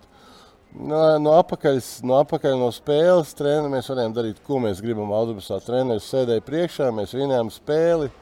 Viss, viss kārtībā. Tur bija Bet, nu, tā, tas, ka... tas vai nu ir, vai nu nav. Vai ne? Tur tā ķīmija starp tiem komandas biedriem. To baigi izveidot. Var vispār tādu kaut ko Nu, izveidot? protams, ka var izveidot, Var, ja? darot kaut kādus pasākumus. Protams, tas Obligāti, ir nu, team building. Team building jau tagad jau. Uh, Nē, nu, ja tur būs tādi zini, līderi un tam līdzīgi, katrs tur pa savu stūri kaut ko ņemās, vai tur nezinu, kaut kādas grupiņas sāk veidoties. Vai grūti, man liekas, ja tāda, tāda komanda tagad uzsāka, ja tur viss ir draudzīgi, viens otru atbalsta, tur saprot. Nu, jābūt tam līderim, jābūt Jā, kādam jā, jā. līderim. Un es varbūt tādā tieši uzņēmos to, ka es visiem teicu, vai tagad jābūt tur un tur, un respekti pret maniem. Un Turcijā tas respekta līmenis jaunākiem pret vecākiem vai pret tiem, kas kaut ko sasnieguši, ir tāds liels. Un, Tu biji tāds, var teikt, neformālais līderis, ne? Bet, jā, vienīgā reize, jo man nepatīk vispār būt. Es vienmēr bijis baigi individuāls un tā tālāk. Bet man jau arī bija tas tā, tāds piedodiens. Es domāju, otrā līgā tur, zin, kā es tur metu. Tur, mm, 30 punktus spēlē vai vairāk. Nu, man tas tā, tāds piedodiens jau tur nu, neņēma beigās. Nu, ne, nu, es ņēmu nopietni, ka spēlēju, protams, vai ne. Mm. Uh, bet, uh, bet, nu, man nebija tas pressures, kā spēlējot kaut kādā tur FS pilsēnā, zin kā, ka tev tur. Bet, lai gan arī tur aizgāja tādā mazajās, it kā liekas, otrā līga, tu aiziet tur kaut kādus tūkstošus cilvēku zālē, bet viņi ir piebāzti. Viņi dzird, ka es vēl no, tu, no, no Turcijas laikiem nāku spēlēt. Tā katru, un viņiem arī tā komanda beigās pavilkās, jo pēkšņi sāka nākt cilvēki skatīties uz visām spēlēm. Zāles bija pilnas. Nu, mm. Tad viņi man uzticējās. Un būtībā, ko es teicu, to viņi, viņi darīja. Nu, jā. Eģe, hokeja kā ir? Kā tā ģērbtuvīte tur izskatās, kā tā ģimene tur veidojās? Zin kā, nu, man, man liekas, ka nu, jā, forši ir aiziet uz, uz bāru visiem kopā, tur iedzert. Ja, tur varbūt nu, tā, tā, tā saliedēšanās bāros veidojās varbūt no tā, varbūt vairāk, ka tu vairāk atļaujies pateikt kādam no saviem komandas biedriem, tu izrunā kaut kādus sasāpējušos jautājumus vai, vai, vai kaut kādas tur tādas lietas, sarunā kaut ko vai, vai, vai nu, ikdienā tu negribi viņam to teikt, bet nu, tur iedzer, atslābinās, un tad viens otram tur var arī skarbāk kaut ko pateikt. Nu, tad arī veidojās kaut kāda tā ķīmija, bet, eh, bet tā ģimene kolektīvā un tas, eh, tas, tas, tā, tā komandas būšana, tas jau nāk no, no spēlēm, no pašatdeves, no, No, no, ja, ja visa komanda redz, ka tur, piemēram, kapteinis tur bloķē metienu, viņš tur velk aiz sevi. Rāda viņš tur piemēru, ja? cenšas tur uh, pirmā maiņa, tur spēlē ne tikai uzbrukumā, bet arī aizsardzībā. Tad ir atkal spēlētāji, kur spēlē tikai mazākumā, nu, no viņiem golfsnieks neprasa, tur, piemēram, ja? bet nu, viņi atkal savu to darbu dara super. Tie tur respektē tos, tie tur tos. Un, un, uh, ja tā, tā komanda izveidojās nu, no tā kopējā darba apjoma un no tām spēlēm, tad arī tas ir tas, tas ģimenes tāds, um, grupējums, var tā teikt. Un tad tas tā ir viena grupiņa. Bet ļoti bieži mūsdienās, man liekas, notiek tā, ka uh, sašķeļās. Sašķeļās uh, kolektīvus jau pat, pat pirms sezonas. Ja, un, un, es pieļauju, ka varbūt arī saistībā ar Rīgas nāmu šogad tā visdrīzāk ir noticis. Ir ļoti daudz krievalodīgo hokeju šogad. Ir tad atkal tāda pati grupiņa latviešu, un tad atkal ir tāda pati grupiņa aptuveni tādā pašā skaitā ar tiem no ārzemniekiem. Ja, tur kanādieši, amerikāņi, m, Eiropas spēlētāji. Un, ja notiek tā šķelšanās, nu, tad tur pēc tam ir grūti. Salīmēt to, Salīmēt visu to kopā. kopā baigi grūti. To var caur spēlēm atkal. Ja, tur, nu, ir džeks, kurš nespēlē aizsardzībā, un te pēkšņi viņš sāk tur bloķēt. Tur, Tur ļoti pašaizliedzīgi gribi Jā, ne? tikai ar to, tikai ar sniegumu laukumā. Bārā tu vari muldēt un tur viens otram stāstīt, ko tu gribi. Mm. Tu tāpat nedabūsi to respektu Nu, jā, jā. no citiem spēlētājiem. Protams, ā, to, protams, ko tu vari dabūt, dabūt laukumā. Un, un, nu, jā, saliedēšanās tad tur atkal. Nu, Ir arī tādi hokeji, piemēram, nu, es, manā pieredzē, ir tādi, kuriem negribiet uz bāru. Viņam saka, šodien obligāti visi kopā, nu, zin, tur mēs izplānojam, tur, nu, piemēram, tāda izlases pauze. Ja, tur Sestdienā beidzam spēlēt. Mm. Nu, visi tagad noīrējam kaut kādu restorānu vai kaut kādu bāru. Visi ejam. Nu, tad tur ar kaut kādiem trim, četriem vēl tur kapteinis cīnās, lai viņi vispār atnāk. Jā. Nu, un tad, ja tev tādi cilvēki ir komandā, kuri, nu, es nedzeru, viņš saka. Bet, nu, kāda starpība, ka tu nedzer? Nu, atnāc ar džekiem, pasēdi, papļāpā, paklausies mūzonu, kādas lietas parunājam, padiskutējam. Nav jau obligāti jādzer. Nu, jā, Nu, jau, nu, ja tu neesi komandas cilvēks, nu, tad, ja tādi ir daudz komandā, nu, tad čau, tur nekā nebūs. Kāmis Reku labi izcēla vienu labu komandu. Tev arī bijis kaut kāda tāda, nu, tu vari teikt, ļoti laba komanda. Vai tā ir izlase, vai tas ir, nezinu, Dienāmo, nu, varbūt jau, Krievijā. izlase jau vienmēr pat par sevi ir. Ir vienota, ļoti ģim, ģimeniski. Ļoti, jā. Ne, es neatceros tādus gadus, ka kāds kaut ko tur uz sevi vilktu, kaut kādas deķis vai kāds tur kādu aprunātu vai ko. Mm. Nu, man liekas, ka izlasē vienmēr eh, ir, ir bijis tas tāds kopējs, tāds kulaks un Spilgts spēks. nekas ārā nelec. Ja? Un, un, uh, tāpēc arī tie rezultāti tur ir. Arī ir gadi, kad mums tur sliktāk gāja, ja tur spēlēšana pa palikšanu, bet paskatieties, kā mēs no tām palikšanām vienmēr tiekam ārā. Tas ir tikai ar, ar, ar, ar, komandas, jā. ar komandas garu un to ģimeniskumu sajūtu, protams. Un, uh, nu, izcelt es varu nu, viennozīmīgi Jūgras pirmo gadu. Mhm. Uh, paskaidrošu, kāpēc. Uh, jo KHL spēlētāji bija kad pieci. Pārējie bija no augstākās līgas. Mhm. Un visi sanāca kopā, saliedējās tā, ka nu, tie džeki, kas pelnīja maz naudu no tajās augstākajās līgās, viņi tika pie iespējas. Viņi tik nikni viens otru aizstāvēja un tik ļoti viens bija par otru. Viņi pat arī citreiz savā starpā kāvās ģērbtuvē. Ja kāds kaut ko nepareizi izdarīja, daļa tā zaudēja. Ņēmās kāvās, tur mums vārdsargs sakāvās ar vienu spēlētāju, abi rokas salauz pirkstus kaut ko tur. Nu, tāpēc, ka visi gribēja panākt rezultātu kopā. Nu, tād, zin, ļoti daudz motivētu cilvēku sanāca kopā mm. vienā, vienā grupā. Un, uh, mēs arī sasniedzām. Mēs ceturtie pabeidzām savā konferencē, kur mums bija norakstīts tā, ka nu, tur 20 punktu sezonā tai komandai būs. Jūs tur bijāt, man liekas, tās sezonas, tur nu, tā Nu, tur teikt, tur ritīgi, ritīgi, ritīgi labi mm. mēs spēlējām. Tur, nu, Tiešām. Un pēc tam arī bija visi tie džeki, kas labi spēlē. Vis, visa komanda praktiski tika atstāta. Mm. Visiem noteikti par 200-300% palielināja algas. Arī nākamais gads bija slikts. Oi, labs, atvainojos. Un, um, un, bet, trešais, bet es jau aizlicu tālāk domās, uh, bet trešais bija slikts. Tad jau pa, pašapmierinātība tai grupai parādījās. Nu, un viss. tad sākās tur. Tu ne to, tas ne to, tas ejam tusēt, ejam dzert, vai tagad to, to saliedēšanos, bet tas viss ir mākslīgi. Nu, nu, nu, tā komanda principā izjuka. Bet divi gadi bija baigi labi. Mm. Un uh, Dienāmo Rīgas, protams, sākums. Paši pirms sākuma. Tas ir tas pats stāsts. Mēs tur atnācām, kurš no kurienes.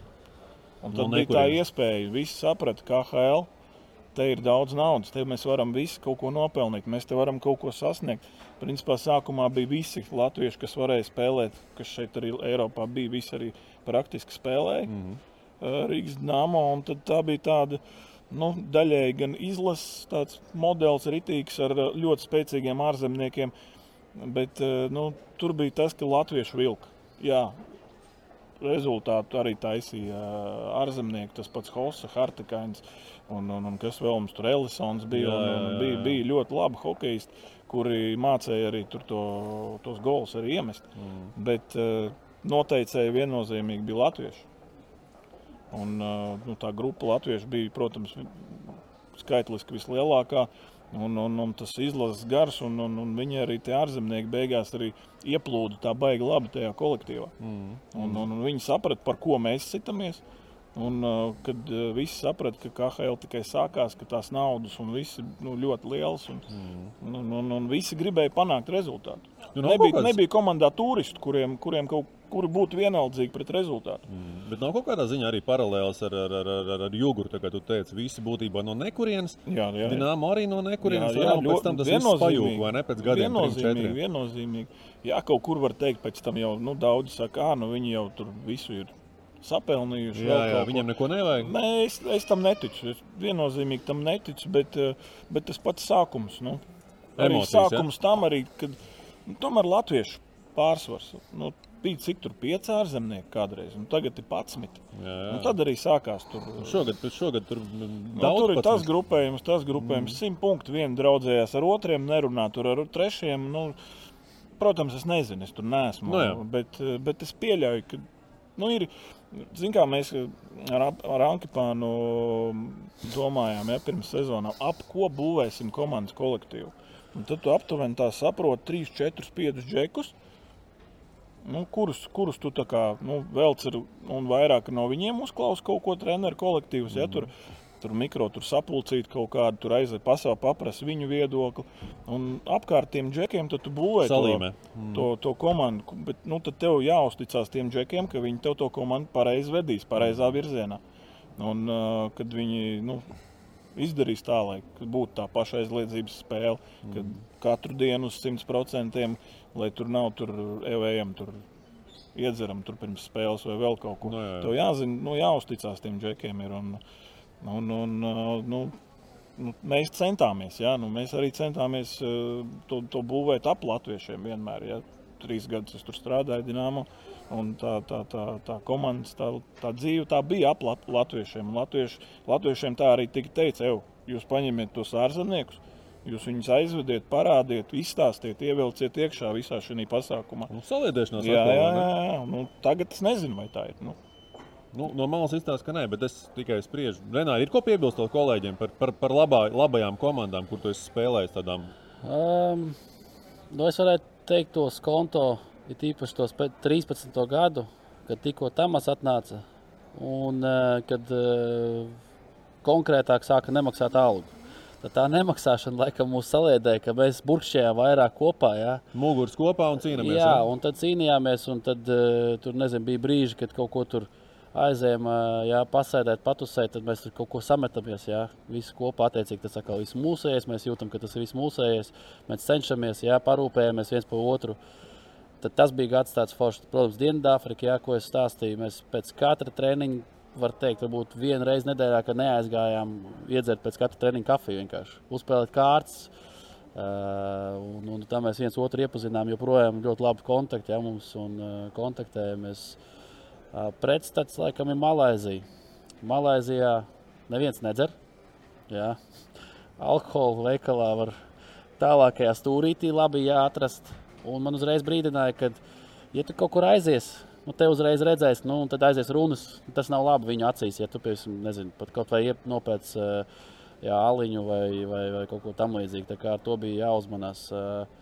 Tāpēc viņi pat, viņiem bija pat ēšanas paradumi savādāk.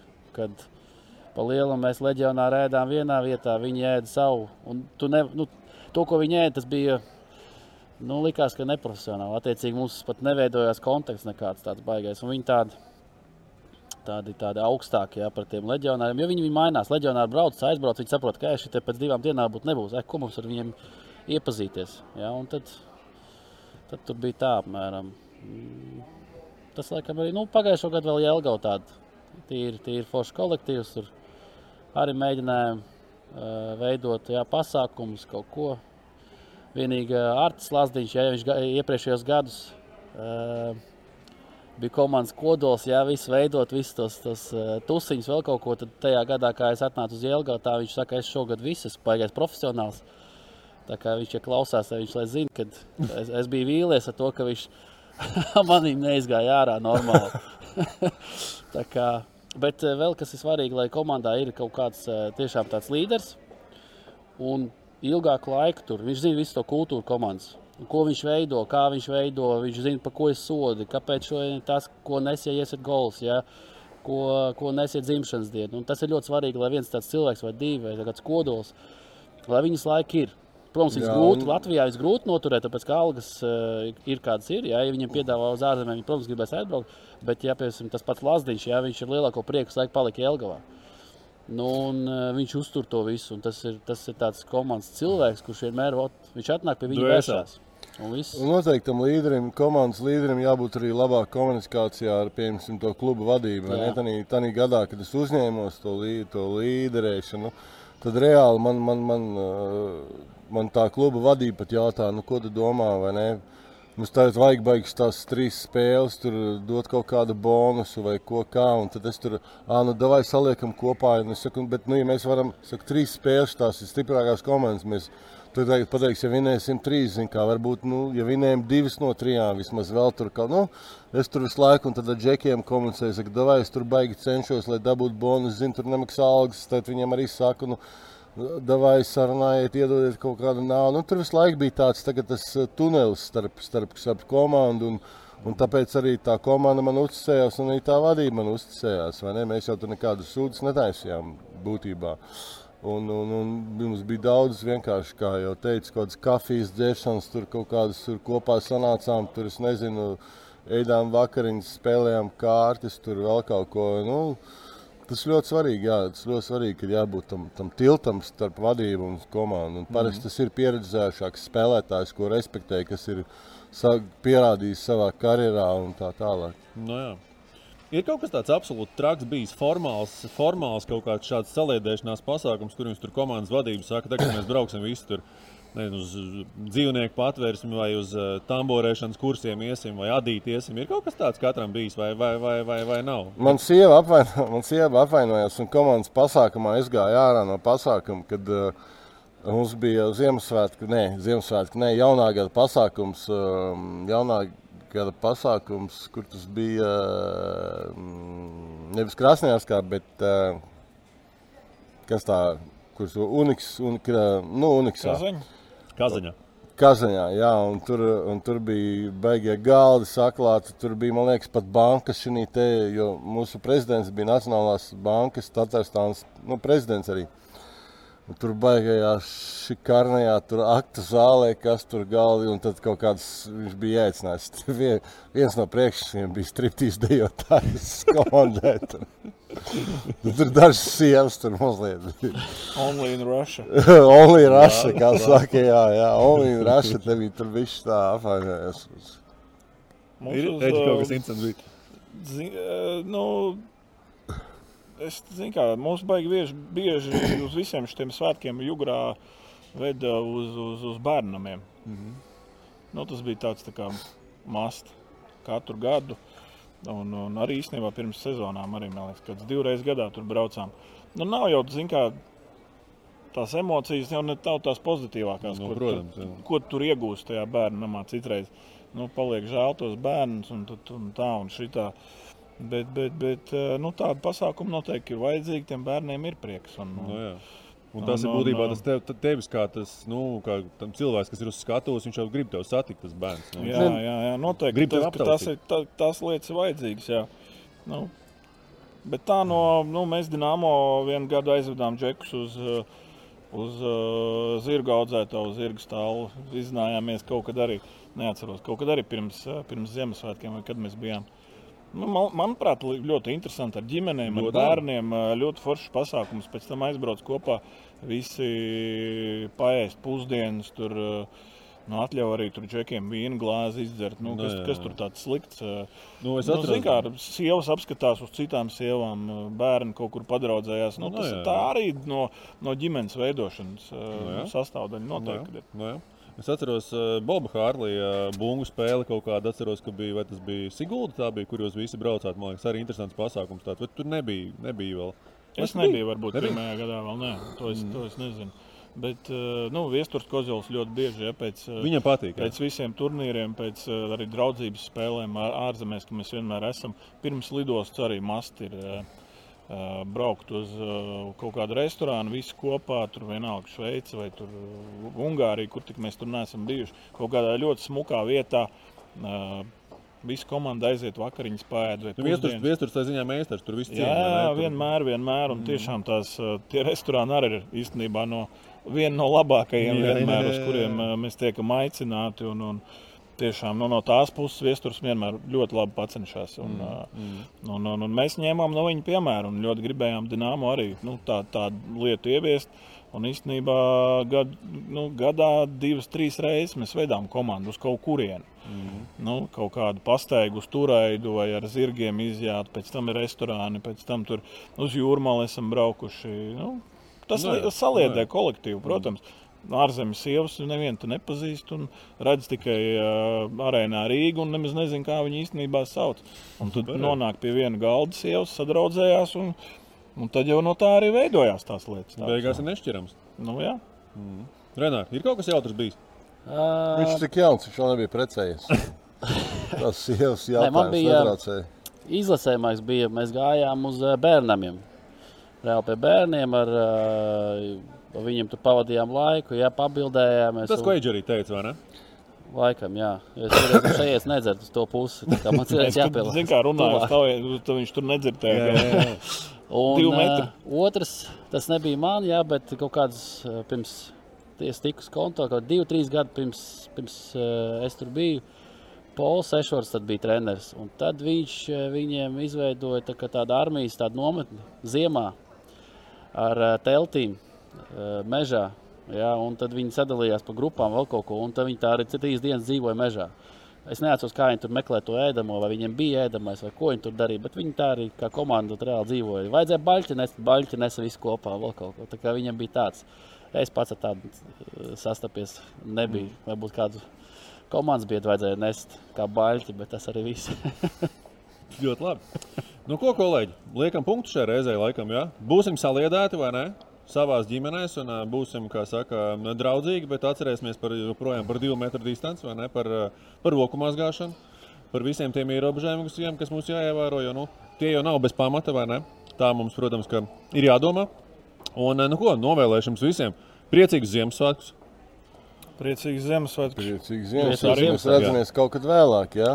Nu, mēs tiekamies, cerams, ka vēl šogad tiekamies vienreiz. Nu, Nu, cerams, cerams. Ka, ka mums ļaus tikties, vai ne? Cerams, ka mums ļaus tikties. Tā kā Jā. Bija īsi pirms jaunā gada.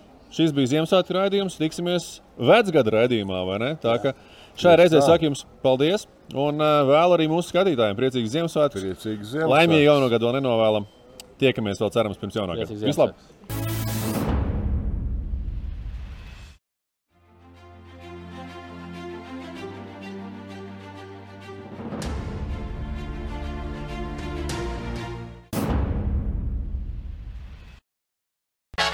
Kas gan var būt patīkamāks par dāvanu saiņošanu? Tikai sajūta, ka esi atradis lielisku dāvanu ikvienam, arī sev. Izvēlies lielisku dāvanu ikvienam Akropolē, jo tagad īpaši dāvanu komplekta stenders, Toys Planet, Loksitan, Eiro aptieka, Shop, Jānis Roze, Madara, Drogas un Eironikas veikalos par īpašu cenu tikai Akropolē. Iepirkšanās un izklaides galvaspilsētā.